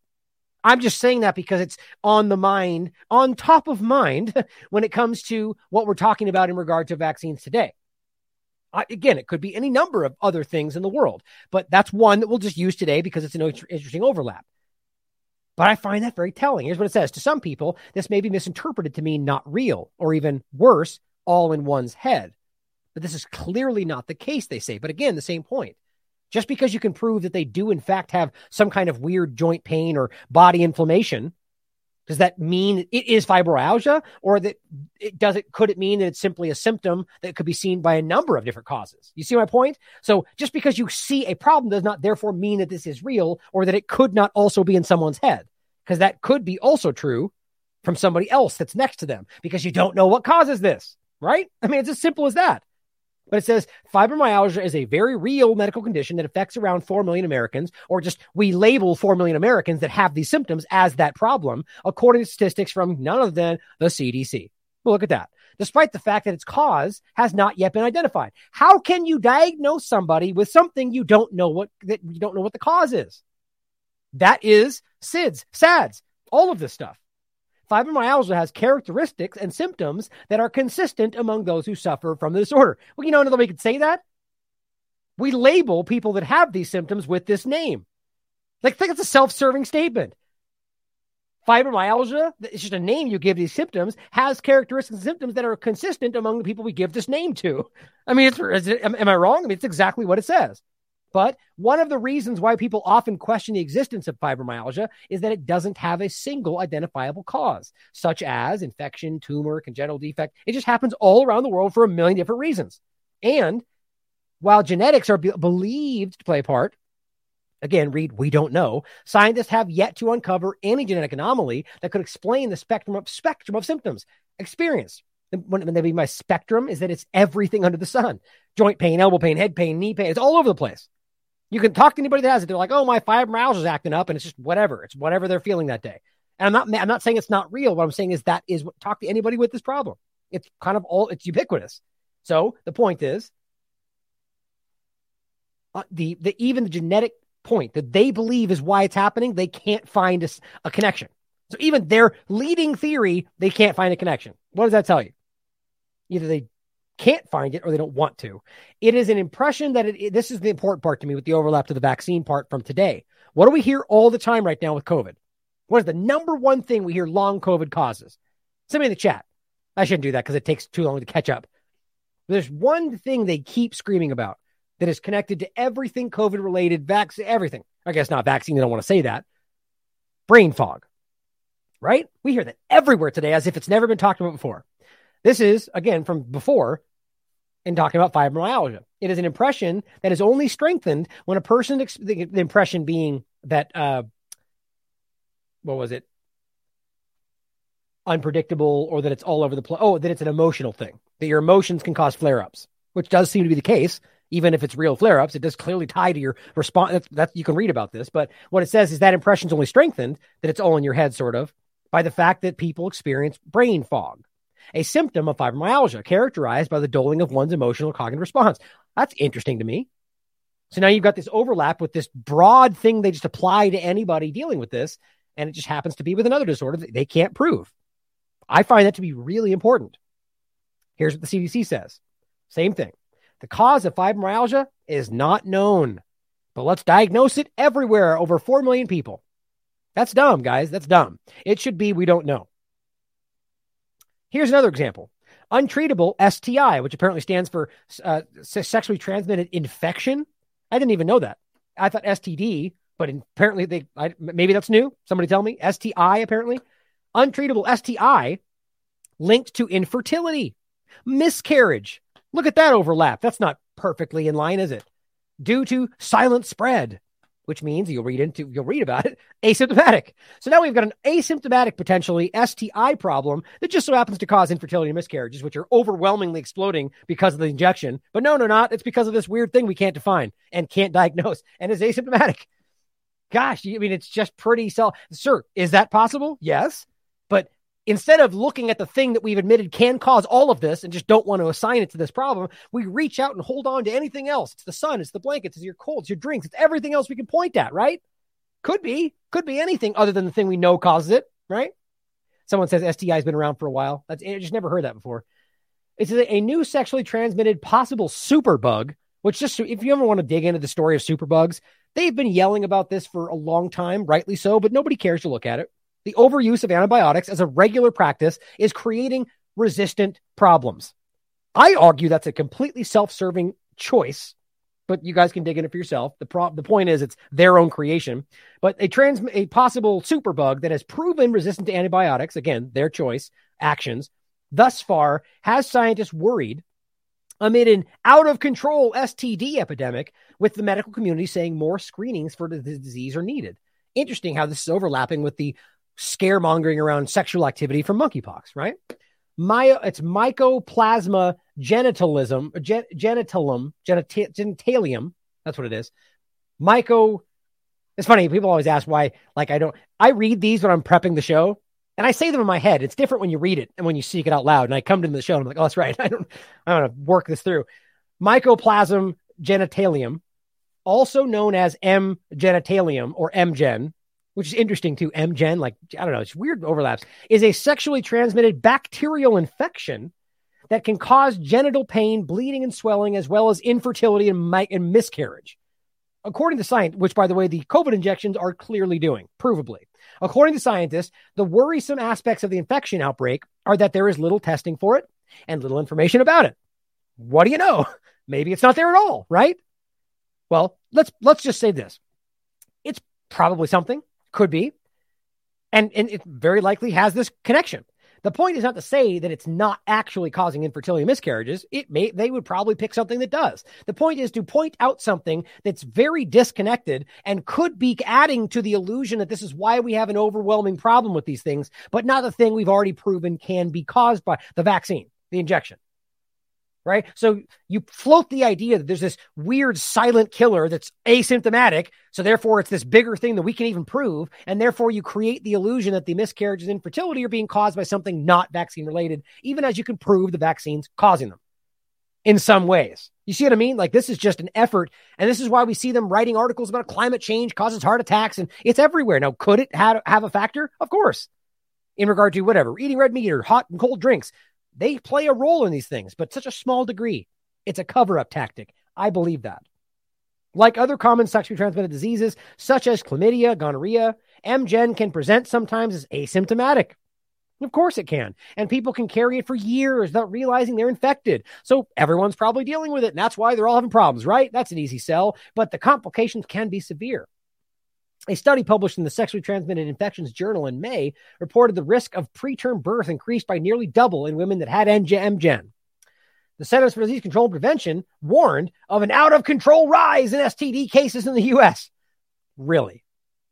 Come on, guys. MGen can be passed on through genital to genital sex as well as passed to unborn babies through mother to baby transmission. I'm sure. Let's let's just take it. This all could be probably real. But the point is that all of this perfectly overlaps with what the injections are doing to people. Clark identified the lack of information around the disease as a problem, telling the publication it will continue to get more dominant so far as we're not aware of it. So is it even there? Lack of information, we can't prove it, asymptomatic. I mean, come on. Those are questions we should ask with what's going on today. The CDC doesn't recommend testing for it and only testing to identify it, called the Aptima nucleic acid amplification test, was only approved in 2019 and is not yet available everywhere. So how do we even know this is happening? Nah, just, I mean, I think we should ask these questions. That's all. Oh, and here's the interesting point. When they point to this article or the study, when they reference this by saying that it definitely does cause these things, I forgot to point out when I said it. Where was it? Yeah, right here. Study published in May reported the risk of preterm birth increased by nearly double. Well, here's what it actually says. May, May 2022. M genitalium might be associated with an increased risk of preterm birth. Well, that's a little bit different. And guess what? There's insufficient evidence. Okay, so the only claim they have is that it's connected to birth and miscarriages, which they don't even mention. They just talk about preterm birth. And the point is that they don't even have the evidence enough to make that claim. They say it could be, it might be associated, but that translates over the New York that the study found that it doubles the women. You see my point, guys? This is an effort to grab onto anything that's even remotely partially there to sell you on the idea that all the problems the vaccines are causing are not the vaccine, but anything else under the sun. That's my belief.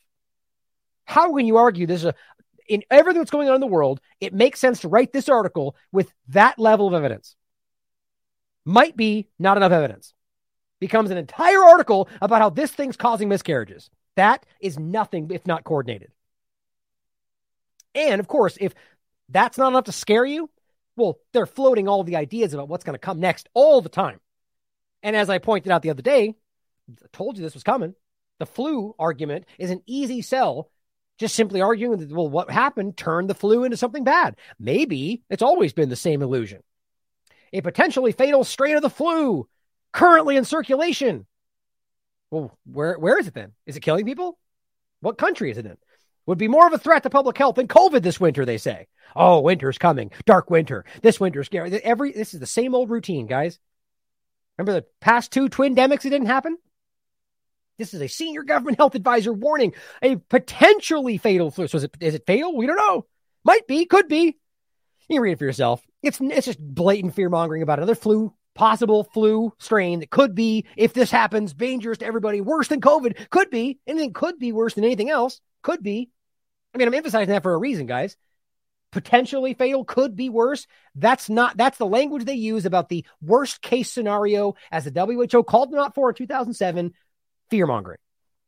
That it shouldn't be about worst case scenario, it should be about balanced risk assessment. But they don't do that anymore. They hype up the potential for fear and argue money, money, and lockdowns and action because that's what the disease experts are all about. And of course, if the flu doesn't scare you enough, well, don't worry. They've got Ebola on the wings. Deadly new Ebola like virus posed for spillover. This is one we already talked about, by the way. But they just keep hyping it day after day. Could be. Next one might be this. I, you know what? It very well could be. The point is, they don't know that either. And all they want to do is hype up the fear to keep you stuck in the biosecurity state just long enough to get you pushed into the technocratic prison they're building for you right now. Which, on that note, is exactly where we're going to finish this off today. Bernie's tweets points out whilst you are distracted, the Federal Reserve has announced its pilot social credit score system an ESG system. That's what's happening right now. Almost identical to that of the Chinese Communist Party's social credit score system. We told you this was coming. We did indeed. And here's the Federal Reserve Board, uh, Board of Governors uh, website, Board of Governors of the Federal Reserve System, posted on the 29th of September. Federal Reserve Board announces that six of the nation's largest banks will participate in a pilot climate scenario analysis exercise designed to enhance the ability of supervisors and firms to measure and manage climate related financial risks. And yes, this does involve an ESG social credit score system. Or was it? Hold on. Hold on. Should have highlighted it before. In 20, in, uh, hold on, let's go right here. This is why this is what I did with the last point with the other one as well. This is the report of this coming from Jordan Schachtel. The Federal Reserve has taken a major step in the direction of facilitating an ESG. Oh, that that's right. That's what I was going to do. I forgot I had these up right here. So we've talked about this numerous times. The ESG, which stands for environmental, social, and governance regulations, rules, guidance. That's how they're playing this. That they're going to be using these to guide the the moral shaping of the world but the problem is that it only applies to people that are the bad guys. As they talk about, well, we're going to talk about because Ukraine, right, using weapons and I, this is so stupid. The Bloomberg thing, they block this now. This, this advertisement's right in the way. But talking about whether weapons should be listed. That's not a joke. By the way, this already happened. This is the old conversation back from uh, February. Since then, they have discussed and added weapons, nuclear power, gas, and oil. I'm not making that up as ESG, right? Well, you're not allowed to use gas in your car, oil in your car because you're polluting, but they're going to because why? It leads to freedom. I'm not even making this up. That's the truncated argument they make that, well, because we need weapons to fight bad guys and then institute freedom, which then leads to green revolutions. Well, you know, freedom and ESG. I mean, that's how stupid they think we are. But the Federal Reserve, of all places, has taken a major step in the direction of facilitating an ESG compliant monetary network that effectively acts as a parallel system to that of the Chinese party's infamous social credit scoring system. The Fed said in a statement Thursday, six of the largest large nation's largest banks will participate in a pilot climate scenario analysis. Here we are again. Exercise designed to enhance the ability of supervisors and firms to measure and manage climate related financial risks. That that was the, what I was looking for right there. So the point is what we're talking about measuring and managing these risks and they wait that's using the ESG discussion. That's the World Economic Forum, UN Sustainable Goal Sustainable Development Goals 2030 discussion. All of this is very clear. Scenario analysis in which the resilience of financial institutions is assessed under different hypothetical climate scenarios. In an emerging tool to assess climate related financial risk. Why is this all related about climate and finance? Like, what's such a forced overlap? And there will be no capital or supervisory implications from the pilot. In other words, the Fed is working with the big banks to monitor their ability to comply with the ruling class's preferred enviro-statist technocratic tyranny. The unaccountable people behind the American money printer claim that this exercise is exploratory in nature and does not have capital consequences. You know, like Event 201 was just guessing even though it literally perfectly translated into exactly what happened. But it was all just a big guess, though, right? The Fed is clearly leaning into the climate hoax narrative or the pseudoscientific idea that humans are catastrophically impacting the climate, but not because they somehow care about the environment. The climate narrative is the chief rhetorical facilitator for the ESG, environmental, social, and governance movement. ESG, and we actually, I want to grab this real quick, or let me use this one. Derek wrote a great article about this. I should include about ESG specifically. I'll let that load. There we go. That load back here. ESG acts as a Trojan horse for the continuing centralization of the American financial system. ESG finance, popularized by hyper political asset management behemoths like BlackRock and Vanguard, who are online to own everything in this country soon, act to prevent outsiders from challenging the regime connected insiders on Wall Street and in Washington under the guise of acting to manifest a healthier planet. That's important that they're guys. Sustainability is not bad. They're pretending to be sustainable. That's the problem. In other words, pro ESG institutions are committed to attacking free market principles by means of deception, preferring the CCP style, China Communist Party style state, uh, stakeholder capitalism. That's everything the World Economic Forum is all about. That allows for a small group of technocratic elites to make broad determinations about society and force them down your throat. Uh, ESG green transition. Again, think about how, how insulting it is to force this on people, but yet then quietly allow weapons and gas to be used by you because freedom. Frequently popularized by powerful world governments and the Davos elitists, has served as the main vehicle for this movement. Akin to the Chinese social credit score, which, guys, that's what this is. By another name, you're using metrics to grade people by their actions. That's what this is, which is used to coerce businesses and, by extension, individuals into specific actions. ESG rules force individuals and businesses in America to deploy capital through gatekeepers of the system. Now, of course, this is from a, a corporate level, but realize this translates down into a thousand different things when we talk about the carbon tax, which we'll get into again next, which we already talked about right? In every way, this becomes a, a, a, framework for how your actions get graded and even regulated. Now, it says the banks involved in this pilot program are Bank of America, Citigroup, Goldman Sachs, JP Morgan, Morgan Stanley, and Wells Fargo. You know, all the honest ones, right? Wells Fargo that's gotten billions of fees paid out for like blatant criminal activity. Like opening secondary accounts of people's names and robbing them, or taking people's car loans, or from veterans, and like all this has been reported on. And they, they do it over and over and over. And they go, oh, it's a billion dollar fine. And they go, okay, perfect. We planned for that. And we'll do it again tomorrow, which is what happens. These people are criminals and the government allows it. This is the beginning of the rollout of your social credit system, which, by the way, which I haven't made clear enough in the past few shows about this, which I've said in the past, though, we already have a social credit system. I mean, that's what credit ultimately is anyway. There's a lot of ways already that you're graded based on your actions, guys, and that's already happening. But it's it's minor for the most part. This is them instituting this on a level that will be able to enforce and regulate your life from high level points. Let me see if I came up. Uh, maybe it wasn't ESG. Here it is. Perfect. That's the one I wanted to grab. And then I think I talked about it here. Oh, here was the one. The oh no, that's today. That's the one from today. Oh, here's the story. The the show we talked about. The first of all, here's Derek's show, which you should uh, article, which you should read. Oh, excuse me. This was the interview with him. Here it is. This one too. So you can watch our interview. It's actually a great interview. We get into a lot of com- a lot of discussion about how this can be used. But here's the article itself: "The Coming Terror of Social Impact Finance and Social Credit Scores," where he specifically gets into ESG. By the way, a long time before most people were talking about it. And then here is the discussion I had back on July 2022, specifically about the EU naming nukes and gas green. Now, this is after the show I discussed this stuff in. This is this is the show where they actually said, "Yes, we're going to do this," which is just be- unbelievable to me. Now here's the World Economic Forum. Make sure to wait. Did I skip something? No. Okay. Here's the World Economic Forum, World Economic Forum, on September 14th, saying embedding ESG into corporate strategies, which is exactly what they're doing, and decision making will shape the future of startups, which just even just from a company level will shape the world. But then this is also trickling down to you. But this is the key scaling it up with your company. This report provides insights into how to ensure that ESG is a core part of startup. This is controlling the future of business, but also your, your life. Here's Bloomberg pointing out in 2021 ESG assets, before anyone was even really talking about it, rising to $50 trillion.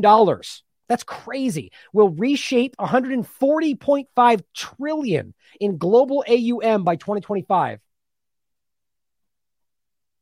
trying to remember what that was actually. Uh, the, oh, American Utility Management. That can't be what it is. Assets under management. That's probably what it is. Assets under management. In any case, the point is that it will shape the future of the global economy.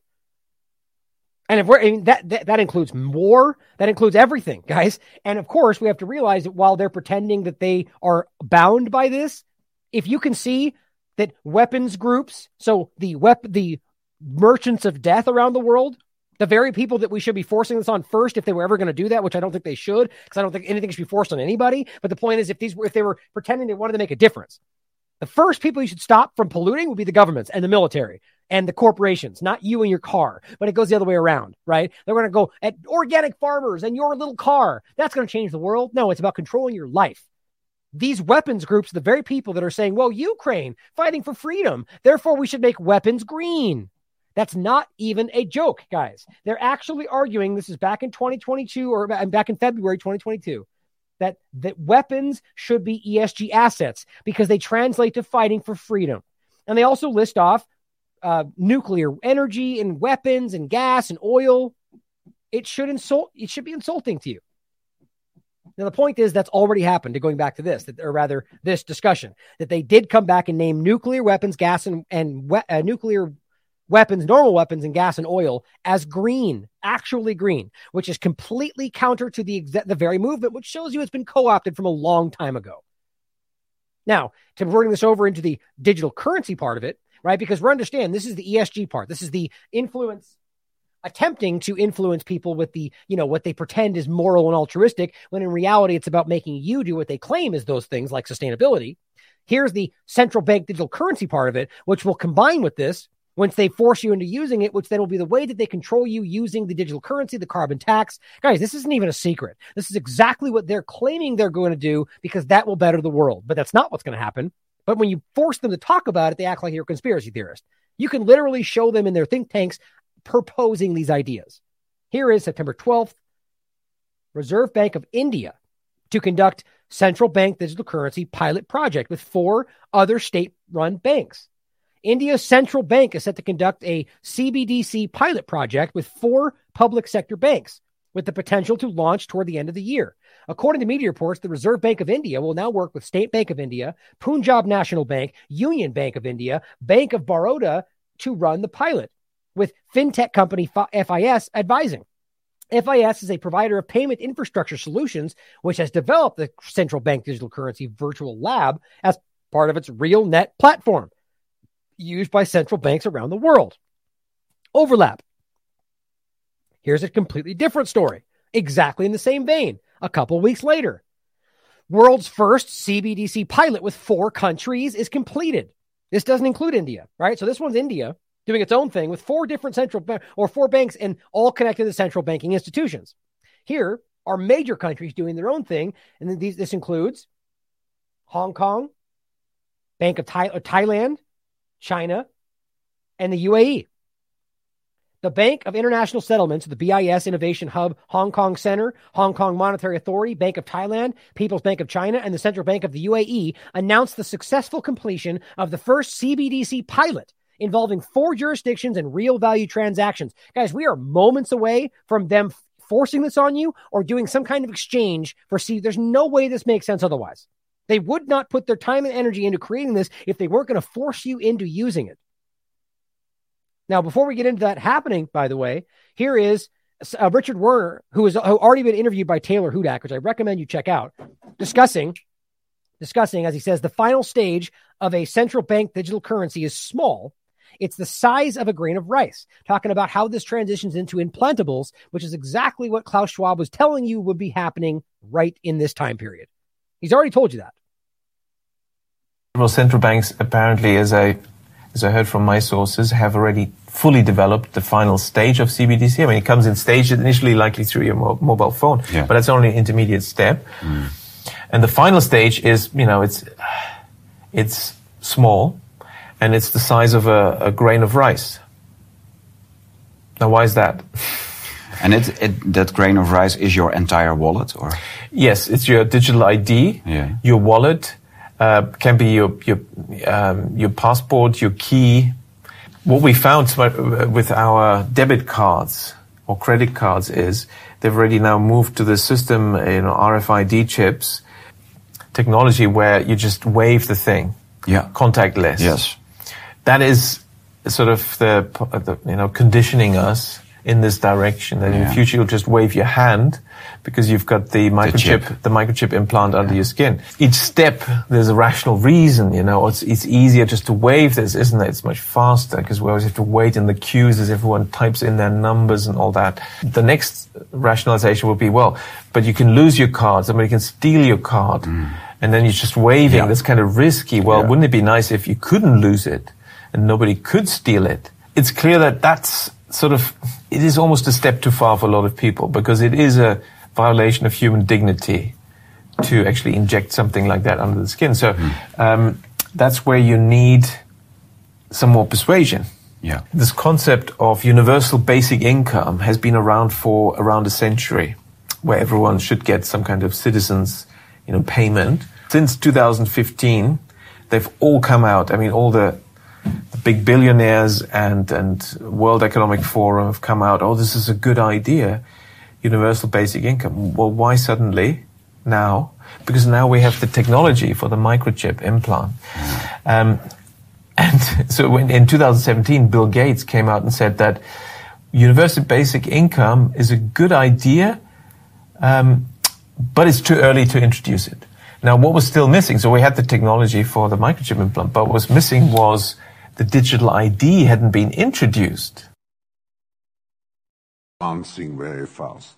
But can you imagine that in 10 years when we are sitting here, we have an implant in our uh, brains and um, I can immediately feel, because you all will have implants, I can, and we measure your, your brain waves, and I can immediately tell you how the people react, or I can feel how the people react um, to your answers. Uh, what the fourth industrial revolution will lead to is a fusion of our physical, our digital, and our biological identities. The difference of this fourth uh, industrial revolution is it doesn't change what you are doing.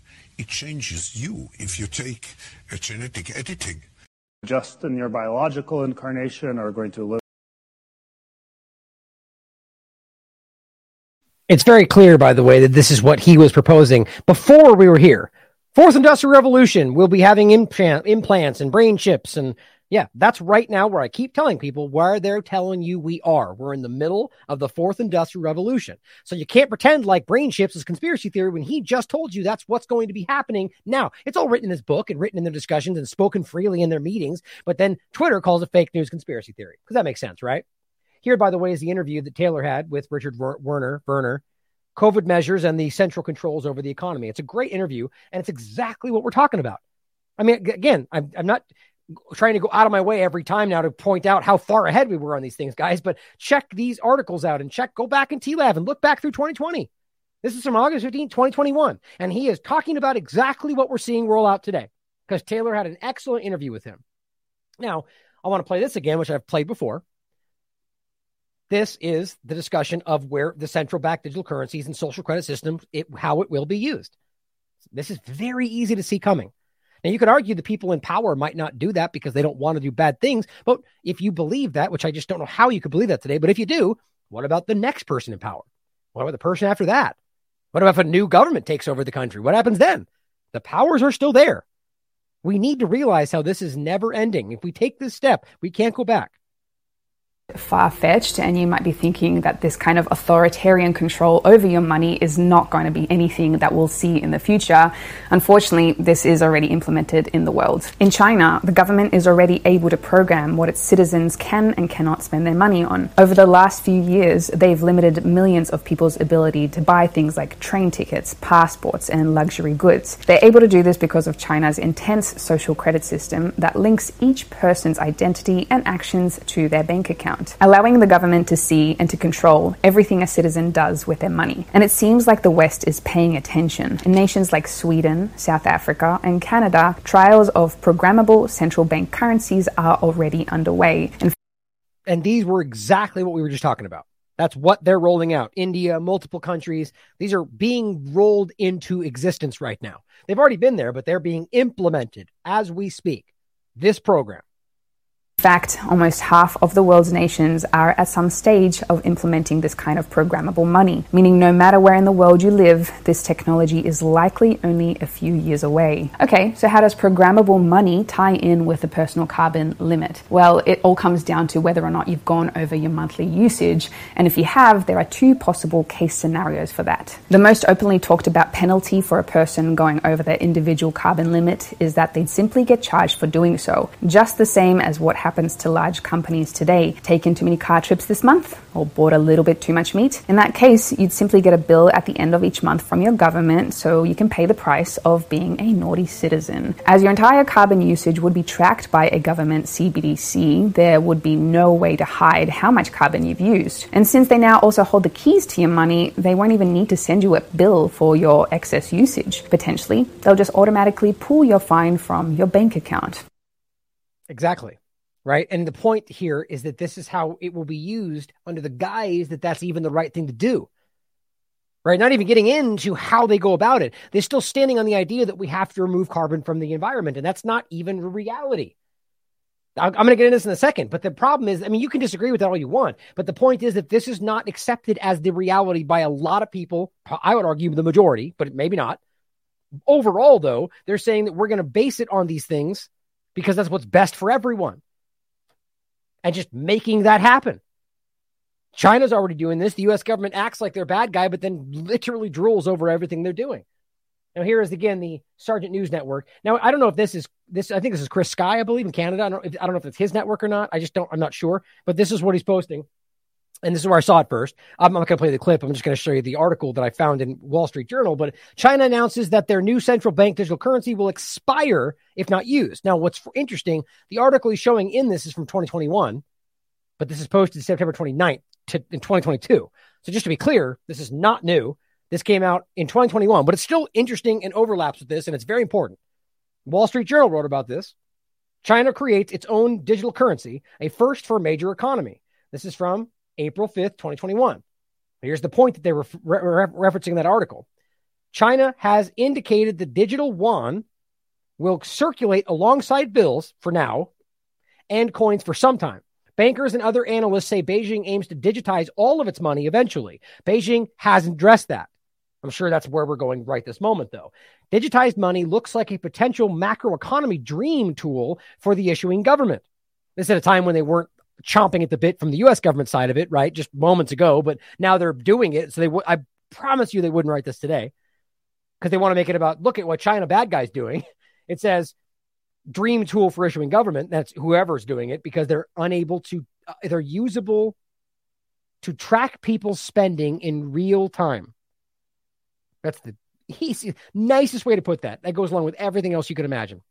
With it, Beijing stands to gain vast new powers to tighten Xi, Jinping's authoritarian rule.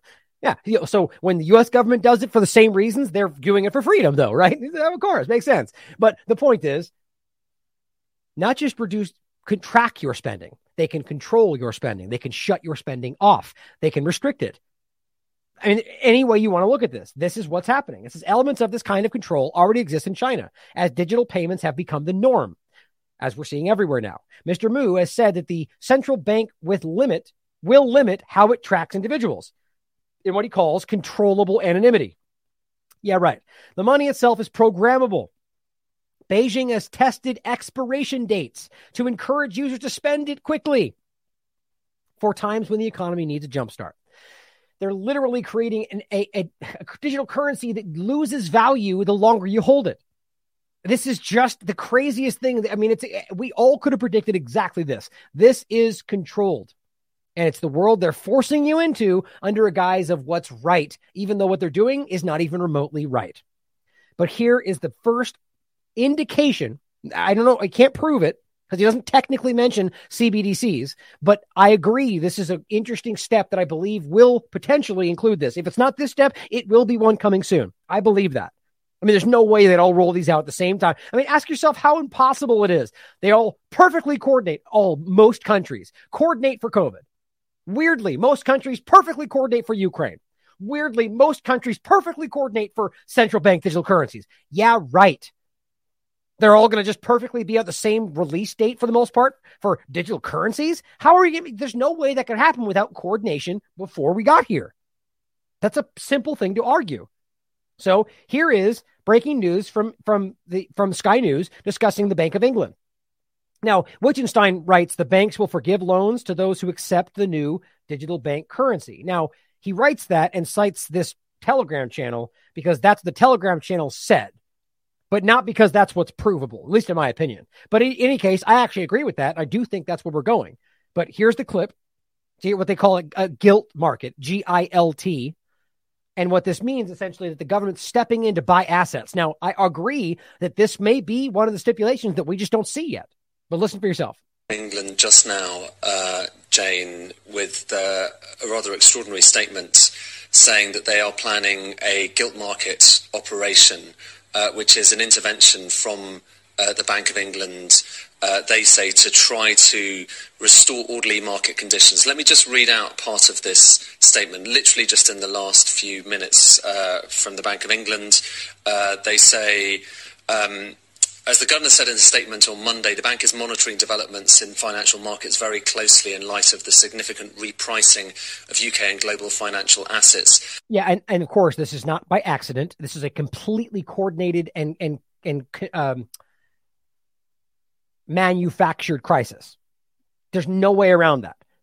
You, you, they can argue they did it for a good reason that because we you know need to meet our goals for 2030 or because we have to stop bad guy Putin but that still means it's your fault. You're taking action that directly hurts the people of your population. And then the US government's taking action that directly hurts the peoples of Europe and also the United States. This is very clear. So the rising of prices, whether gas, you know, re, whether whether energy, whether food, whether water, whether any of it, it's all coordinated and, and manufactured to to some degree, I think entirely. But that's so the point is they're pointing at what they created and now going, oh well, here we're going to take an unprecedented step of stepping in and buying these assets. But again, the idea of whether central bank digital currencies will play a role in this or the next one, I believe is what's what's coming.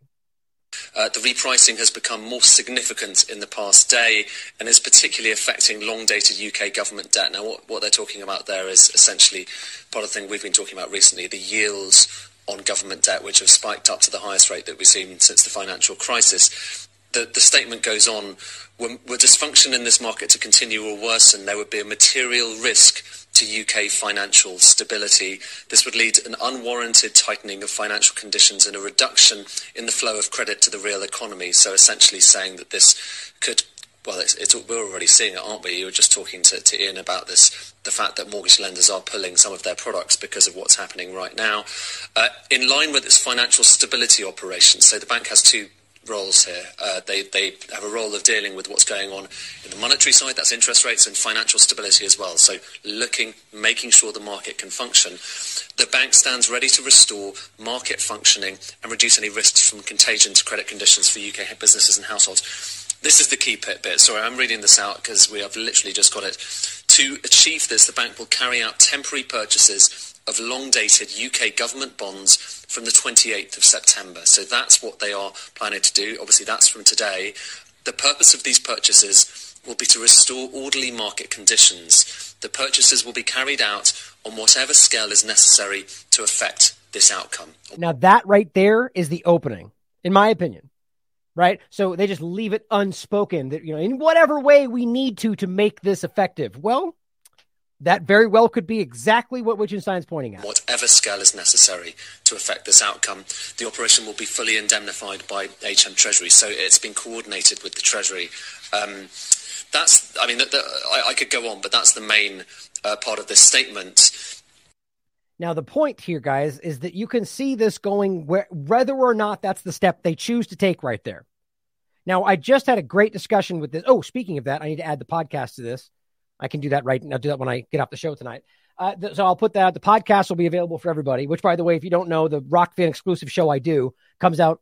Uh, it will be consistently, hopefully Mondays this next month, and it is exclusive. But I always put out the podcast, so everybody does have access to all the content, which is something I believe in. But this is a great conversation with Bernie's tweets which by the way, she's also on other platforms. She still goes into Bernie's tweets, but she's on uh, Parler, I think, and Gab, or whether I think Truth Social. I forget which one it was. But anyway, she's uh, very insightful, and I really enjoyed speaking with her. Very much sees the big picture here, I think. And what she, uh, the title was "How COVID Was Used to Set a Financial Trap and Justify Digital ID Control." And that we get into this exact topic, and she and, and I argue that she says things in here that later came to pass after we discussed them. So I recommend following her to her, to her account because she's doing some really kind of prescient work and combining information. And it's you know it's kind of like what I see myself doing in a lot of ways. That it's not always you know the journalistic ideas, more so you know aggregating information in a way that's easy to digest and sh- and opens up the perception to other things that might be happening within it. You know, because it's it's it's not it's not as simple as just lining things up. You know, there's a way to put them together to where it shows people something. And I think that's important because not everybody can see things just because they're sitting there. You know, you have to frame it in a way that opens that door to people. You know, see, this leads to that. And here's what they're trying to do. And here's what they said this 20 years ago. And she's doing great work like that. So check it out. But the point is, this is where this is going, I believe. As you can see with the image we pointed out here, the, the fingerprint, check, vaccinated, check, social credit high, check, carbon tax paid, check, acceptable acceptable political beliefs. If you don't think that's possible at the very least, then you're just not paying attention. I mean, they're rationalizing the argument to literally enforce these things right now, everywhere. Now, here's a really ridiculous thing. of course, because you know what do we need to do? We're, the world's falling apart. What? Who should? Greta, what do you think? what do you think, little girl? What's going on in the world, and how can we solve it? You know, it's like, come on, guys. This whole Greta thing is ridiculous. No, I'm not trying to. I'm not saying she's stupid. Maybe she has insight. But it's weird that this is the person that we ask in this sense and listen to her response. If you ever thought this person had more insight than they're than they're showing, then this is how you find out you're wrong in that regard because it's obvious that this answer from this person shows an utter complete lack of understanding of really just finance, I would argue, but the value, like the value of assets. It's you'll see what I mean. Let me play this clip from Greta Thunberg with her solution. If we can save the banks, we can save the world this debate going on in, within the Democratic Party as, as, as, as it tries to decide who to run against Donald Trump about whether or not to have a response to climate change. And obviously, this is not brand new, but the point is how she responds and then how it paints the picture for where we are right now. That is very bold, that spends a lot of money to do these transformations. And this counter response, which is it's too much, it's too big, um, it's too expensive. Uh, do you have anything to add to these debates about, about just, the, in particular, the idea that it's kind of too expensive to deal with climate change? I mean, it is, the money is there. If we can save the banks, if, then we can save the world. I mean, really? That's it. That's that you get you, you get clapped for that. If we can say like I don't even think she uh, if we save the banks we can save the world. Is that is that clap? Okay, good. You like that? Okay, that's it then. Like, come on, guys. I mean, that is that is. I mean, I say it all the time, but that is childish. I mean, my God, save the banks and you can save the world. I mean, if there's one thing we should realize is one of the biggest problems for everything happening today, it's the control of the financial institutions over our lives. And even if you want to pretend it's not true, why? So the banks have money. Therefore, if we save them, we save the world. I mean, money is not even the issue. But why would we argue that banks are even value? They are manipulating value. I mean, God, I could go off forever. The bottom line is this is, shows such a visceral and obvious misunderstanding of what's the what's really going on in the world, and yet we're going to trust these people to, so, to solve a problem that's not even really happening, right? Yes, that makes sense. It's it's almost a perfect encapsulation of how ridiculous everything is today. It really is. But the point is, it's all it, save the banks, right? Because the banks will save us. Well, guess what? Here's another India is from India. Bank holidays in October 2022. Banks to remain closed for 21 days. Right because they care about you. Well, as they're restricting your access to these things, we're just going to shut down for 21 days. No, there's no overlap there as we're quietly transitioning to digital currency. We're going to stop you from being able to take your money out. My God, banks in India will shut for 21 days in October this year, right now, this month, including second and fourth Saturdays and Sundays, according to the Reserve Bank of India. Banks, banks will remain closed in India across different states. It must be noted, it says that banks remain open on the first and third Saturdays of every month. So it, it's weird to say that. So they're going to remain closed, but they're apparently open on Sunday. I don't know. The bottom line is they're closing most of the month, however you spin it. And that's pretty wild at a perfectly aligned time to transitioning away from the thing they don't want you taking out of these banks. That is pretty ridiculous to me. But sure, let's save these banks because they'll save us, right? I mean, that's the most childish thing I've ever heard in my life. But the big point here is not about whether the bank, we, we know the banks are the problem. We know the banks have been caught manipulating gold and silver prices. We know they've been caught involved with drug and human trafficking over the years. And that's not a joke. Working with terrorism. I mean, guys, these are real, obvious, even like New York Times level people have talked about this in the past, back when they pretended to be honest. The point is, this transitions over to something we've already told you about to finish the show today. As the counter signal pointed out on the 26th, World Economic Forum launches digital currency project. This is where you find the overlap. Right. So you've already seen the ESG. You've already seen them bringing up the, the, the digital currencies. Going to be asking, how does that overlap? Right here. To reward climate action. The World Economic Forum, it's only one of the ways, by the way, but this is the obvious one. The World Economic Forum made a big move in the digital currency space this week, right alongside all the digital currencies coming out. What a coincidence. The launch of the Crypto Sustainability Coalition. Now, it's very manipulative to call it the crypto sustainability because this is not cryptocurrency. It's not. Doesn't mean they won't be using cryptocurrencies, but these are digital currencies, very different. No, it's not very different. Cryptocurrency, I would argue, is digital currency, but digital currency is not necessarily cryptocurrency right? This James Corbett's done great work on this. Now, all of them are concerning. All of them can be used to manipulate you, but it doesn't mean that there's some ways they can't be used to fight back as well. That's an argument that many people don't want to hear, but it's just objective. The point, though, I think this is meant to conflate those things, and there's a reason that's happening. But that's another conversation for another day. Conversation for another day. Whew, see, I'm speaking too fast. The coalition will examine how to add carbon credits to the blockchain. Right there carbon credits to the blockchain. Okay. By the way, blockchain doesn't also therefore mean cryptocurrency. I don't believe, but the, even that I, I'm not an expert. James Corbett's a good person to ask on these topics. But the point here is that carbon credits are how this is used. So now we're employing the idea to overlap with climate change and the, the need to solve the green, green, you know, take a green direction, even though they're manipulating that and calling weapons green. And so what they're going to do is institute carbon credits, which is including digital currency to give you these credits or take them away based on whether or not you're taking action in the way they think you should. That's the control over you, as well as the businesses. That's the ESG, but it trickles down to you. Whether or not you get to go. Oh, thanks, guys. Appreciate that. saw in the chat. I had it on the on Greta Thunberg's face. Uh, oh, here, just so you guys can see it. Here was the the the, the uh, t- article I just showed after Greta's face, showing you that India will shut down for 21 or 21 days in October, and then probably after that too. We'll find out. But then we are on to this. Keean Bexte from Counter Signal. The point being, carbon credits. Partners include Accenture, which we've talked about, the Crypto Council for Innovation, Rainforest Partnership, the Sustainable Bitcoin Standard, and Zero Labs and others. Carbon credits will be used to take or give them based on your actions. That's digital currency, which will be the new currency these these governments are using. Then that gets controlled by the ideas of whether they're sustainable, whether they're government, environmental, sustainable, all the, the ESG, environmental, sustainable governance. Now, if you can't see how that works in the perfect direction of controlling your life in the digital ID future, which was all set up by the vaccine passport excuse, then you're just not paying attention. Now, it doesn't have to be all of the things we're talking about, but this is what's happening and it can be used against you. I don't know why we would take that risk. Now, here is Melissa Fleming from the United Nations speaking with the World Economic Forum Sustainable Development Impact Meeting 2022. And she literally says that we own the science on climate change. That's what that's her words. And they have worked with Google to make sure the algorithms only show what they think is right. Recognize that. Now, even if they think they're right, that's wrong.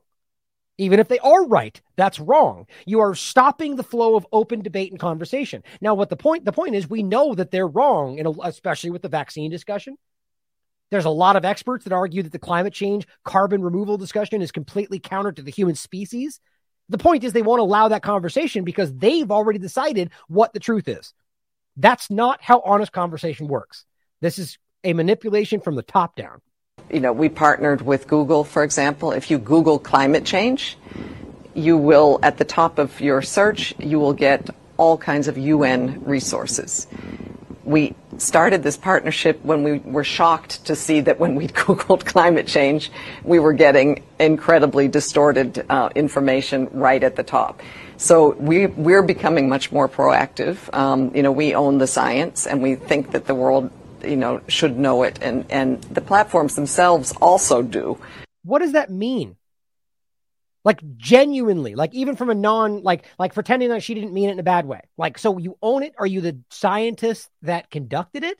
No, Okay, well, what are we talking about? What do you mean you own the science? And why do you mean you're partnering with Google to make sure that's all like they're just openly telling you what's happening? They're they have made a deal with a with a group that's not supposed to be governmentally overlap with the government, which it very clearly is, probably built by the government. The point being, not probably, but the point being that this is a collaboration with the government and this platform, which means they are states conducting state censorship. They are controlling the conversation and they're not even quiet about it anymore. They just have already made the argument that what they're doing is altruistic and right. And if you disagree, you're a bad person. That's what they talked about before. This is no longer left and right. This is about good. This is about bad people and good people. With again, it's not even really the what we're talking about. It's not sustainable and not. They're lying about that. But they're framing this as no longer political, but simply that you're either on the side of human, the, the what's right for people, or what the conspiracy theorists killing us. And I just can't believe people have allowed these maniacs to push their way into controlling the conversation. Um, but again, it's it's it is um, it's it's a huge huge challenge that I think all sectors of society need to be very active in. And she's talking about controlling the flow of information, stopping people from saying things they don't like. Now, here is an example of the allowable discussion, even though what John Kerry says right here would literally kill the human species said twice getting to net zero is going to be hard, really hard. And uh, just remind everybody that, that that will depend on whether or not we have some breakthrough technologies and breakthrough innovations, number one. But even if we get to net zero, we still have to get carbon dioxide out of the atmosphere. So this is a bigger challenge than a lot of people have, have, have sort of really grabbed onto yet. And as Vanessa Beeley points out, zero carbon dioxide in the atmosphere is what Kerry appears to say. Ice age and we all die. Just saying. no big deal, right? And then, by the way, there's also the video we just showed the other in the last show in regard to the experts laughing about this. I believe I have that up here somewhere. Hold on. And you know, the point was these are these are experts on the topic who are literally laughing about the conversation about what they're what they're arguing is what we all need to do. Here it is. Giving the EPA the right to control CO2 by declaring it a pollutant. Yes. Think about that for a moment. Here is a pollutant. Let's say some genius comes up with a method. He's going to get rid of a little bit more than 60% of the CO2. And what will be the wonderful consequence of that? The death of all animals. the plants have died. There's no food. Yeah. What kind of pollutant is it? You get rid of it and you die. That's a great point. yeah. Sounds like creating a transhumanist utopia, doesn't it? right? With a lack of human species. Like, uh, I mean, who knows where that's going? The point is, I forget the context because that, that, was on a tweet that I shared that, but they're experts, high level experts of, of, climate science and whatever else the positions are, right? And they're laughing because it's absurd. And that's the frustrating part about this is it's just completely disconnected from the reality. But they're forcing it anyway. And many of these people have bought in. Now, here's an example of the media forcing their own agenda on this. And this is so embarrassing as uh, High Impact Flicks calls him, Don Lemonhead, just so stupidly pushes this in. Again, like Don Lemon, remember, was the person who wanted to be a entertainment news uh, host. That's what he applied for. This is on the record, and CNN made him a news reporter because they liked the way he looked. So know that's not to say he didn't learn on the job and gotten soup. He's an expert now, whatever. But clearly, if you watch him, that's not true. And the point is, he pushes in his own agenda. That's not what journalists are supposed to do. But here's what he does. And this guy basically gently pushes him back and says, no, no, uh, you know, calm, calm down, little boy. That's not how this works. You know, it, you can even hear his voice. It's kind of patronizing, but then he pushes back in later and you can see it on his face that Don does not like this. But this guy is the expert in the conversation. And all Don Lemon can do is push in what he thinks the narrative is supposed to be. That's their adherence to the dogma in contradiction to the evidence. Can you tell us what this is and what effect climate change has on this phenomenon? Well, we can come back and talk about climate change uh, at a later time. I want to focus on the here and now. Now look at Don Lemon. We think the rapid intensification is probably almost done. There could be a little bit more intensification as it's still over the warm waters of the uh, eastern Gulf of Mexico, but I don't think we're going to get any more rapid intensification. If you look here, you can actually see, pretty interesting for your viewers, you can actually see a second eye wall forming around the inner eye wall, and that's basically the second eye wall has overtaken the original eye wall, and that should arrest development. Uh, so listen, I just I'm just trying to get that. You said you didn't even hear what he had to say. He was just waiting from the finish so he could be like, wait, wait, wait, wait, wait, wait. Did you just say like it's just so plainly obvious how much that didn't he didn't like that. And it just I had to stop. and Just wanted to express like he just the moment he got done and wanted to jump right back. away. let's get back to what I was saying. that's the that's how all of these people operate. They do not care about any of this stuff outside of the narrative they're supposed to spin. They may have bought drank their own Kool Aid. I mean, that that's how this tends to feel half the time. I just find this kind of hilarious. That should arrest development. Uh, so listen, I just I'm just trying to get that. You said you want to talk about climate change, but what what effect does climate change have on this phenomenon that that is happening now? Because it seems these storms are intensifying. That's the question. Here. I don't think you can link climate change to any one event. Okay.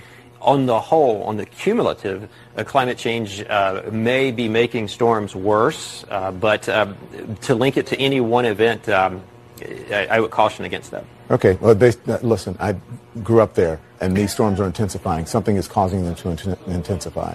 So, this- okay, that is the dumbest thing ever. I mean, come on. So, so he asked the expert, and the expert says, "No, no, no. It's not. You know, you can't really make that argument in a general sense." Okay. Well, I grew up there, so so I know. That's his argument. That is a leading journalist for CNN whose argument in contra in, in when facing the data or rather just the statements from the expert who has the information. So that's at least how they present these people right? He's the expert. He knows. That's why he's on the show right? And his answer when he says no is well i'm from there. I know. Why? Because you were always there? Are you monitoring these things? Scientifically no so all he's saying is my subjective perception because of what i see or people that live there tell me because my friends are there that I know, even though you just told me I'm wrong. That's again childish. Is what that is. That's a, that is a child. I mean, my guys, it's just this is the crazy reality of where we are. These are the people leading the conversation. This storm is just, it's a massive one. Its effects are also being felt uh, in the southern part of Florida. What about the areas that, that may not be taking a direct hit or experiencing the storm surge like on the West Coast? How much will the rest of the state be impacted? Yeah, that's actually a good question because I kind of love that part. Oh, that's actually a good question. I wasn't expecting that. that's what that felt like to me. Be impacted. Yeah, that's actually a good question because um, we flip out to this other graphic. You can see uh, this orange area is the size. So if you think about how big the wind field is, and you can just see how big that wind field is relative to traditional hurricanes. And as that moves up and over the Florida Peninsula into the southeast United States, you can see this big area, uh, blue area of tropical storm warnings. Um, so it's really going to be a big event for not just now, what's interesting too is that you know there's always this. I, I said it earlier though, but there's this this overcompensation for any storm, and it's just it's just so frustrating. And yet, storms can be catastrophic. That's just and, and look, I don't even disagree. I do think storms are getting worse, but I think that's absolutely because of what they're doing around the world. Now, I mean that in both ways. I mean that in regard to manipulation, which is it's it's, it's like it's it's like cl- the idea of uh, chemtrails. Are we really at a point where we can't admit that's happening? Like they've admitted they're doing it and we still pretend it's not happening, right? The idea about manipulating the weather, guys, this has been proven. And chemtrails overlaps with that, by the way. The idea has been proven. I mean, a hundred times over. I mean, there's been conversations about Israel's government manipulating the weather for rain or that they do this, or you can even just talk about cloud seeding, right? There is active actions happening from many governments that have been investigating this. I go all the way back to the, the hurricanes that happened in Texas and the conver- and we could prove that there was unrealistic actions. Hurricanes do not intensify over land. It's an easy thing to prove, except that's what happened. I know for a fact that this is being used in some ways. And Anyway, the point is they hype these things for political reasons. But we should be concerned about why these things are happening in weird ways. And that's not a climate change point. That's an illusion. But the fact that we're changing the world with our manipulation, that's true in a lot of different alarming ways. But if you want, before the, the last two points here today, if you want the overlap for the bioeconomy, the bioengineered future, we already showed you the digital digital ID, cryptocurrency, carbon tax overlap, ESG. If you want to see how the bioeconomy fits into the conversation of, you know, climate change or anything else they're pushing, here's an alarming point to be made. I'll give two examples. So one is that uh, people eat too much meat, right? And if they were to cut down on their consumption on meat, then they would uh, it would actually really help the planet. Uh, but people are not willing to give up meat. Yeah, you know, some people will be willing to, but other people they may be willing to, but they sort of they have a weakness of will. They say, "Wow, this this steak is just too juicy. I can't do it." I, I'm one of those, by the way. So you know, but so here's the thought right? So it turns out that we know a lot about, so there, we have these intolerance to, uh, so I, for example, I have milk intolerance. Uh, and there, some people are intolerant to crayfish. So possibly we can use hu- human engineering to make it the case that we're intolerant to certain kinds of meat, to certain kinds of bovine, uh, bovine proteins. And there's actually analogs of this in life. There's this thing called the Lone Star tick, where if it bites you, you'll become allergic to meat. Uh, I can sort of describe the mechanism. So that's something that we can do through human engineering. We can kind of uh, ad- possibly address really big world problems through human engineering. Great. So who decides what we do? And why you know is it who cares if you want to eat meat right? It's decided it's better for the population. This is the where this all goes. And my whole point about this guys is what they're discussing when they go over this stuff is that this is what is morally right even if it is or not, just like moral bioenhancement, where they discuss many times that if we should decide, and maybe they already have, that this is necessary for the, the prolonged production of the species or whatever, that we should do this covert instead of overt because you, the dumbed down people of the population just won't understand. They've made this argument for bioenhancement. So that's why I argue it's possible we're already seeing this happen with nanotechnology, with smart dust. Who knows? I don't know for sure, but it certainly is possible. What we're staring at here is the argument that, well, because meat translates to climate change, which that's, I don't, again, we can get into this whole conversation. It, there's so many absurdities in all this that aren't provable, in my opinion. That we should alter the human species to not want to eat or not be able to consume meat or some meat? I mean, there's so many problems of of consent, of choice, of freedom, of everything. But then you all talk about what what are the possible side effects? What if you end up hurting the body to where we can't we we're allergic to everything? Or you know, there's a, we've seen the way that they don't they. I mean, you could argue it's malfeasance or experimentation, but in any case, throughout history, they do things like this, whether covert or overt, and it turns out they didn't know what we were doing. They didn't know the side effects. They didn't know how bad it would get or what it would build into. Or I mean, we've seen this happen over and over, and yet we can, they continue to pretend that we should trust that they have our best interest at heart, right? Because they know what's best for us. They know what's best for the people in Operation Sea Spray. They know what's best for the people that they experimented on when they let all the mosquitoes out in the black population we just talked about. They've done this throughout history countless times, as even the CDC, or uh, rather, just specifically the government's admitted to they have experimented some 239 times using biological or chemical manipulation on the human population of this country. Over 239 times they've admitted to. You can look that up on the website. I've referenced that before. It's actually from the Free Thought Project. It's they've admitted themselves. So why we would pretend they wouldn't do this, or maybe already are, maybe already are, because they've decided it's for our best interest. I don't know why we wouldn't ask that question if they truly believe, as some of these maniacs do, that we have to stop this because it'll kill us all in 10 years, if that's what they're, they are actually saying that, why wouldn't they do it? I truly believe something like this is already happening. Now, finally, I, we need to remember that Project Veritas showed you that the person on the hidden camera from CNN told us back in August that there would be a shift to climate change. Now ask yourself how in the world that makes sense with the hyperbolic fear mongering push they all shifted into. How did they know in August that this would be the new focus before it became the focus? Does that mean that they knew it would be a problem? That they decided amongst media organizations and governments that they would do that? Or does it mean that this is all a coordinated plan and it's not actually about climate change? I mean, I don't know. But what we do know is that CNN told somebody in we're going to shift to climate change before that was discernible in the conversation. It's always been a conversation, climate change.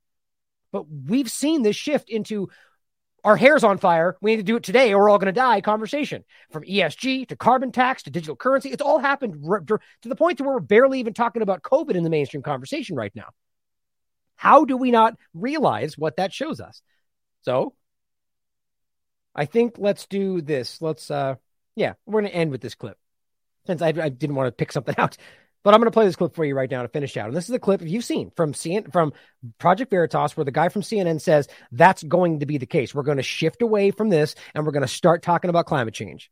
At the very least, even if you think that's something that's going to be killing people and a big concern, realize that it's coordinated.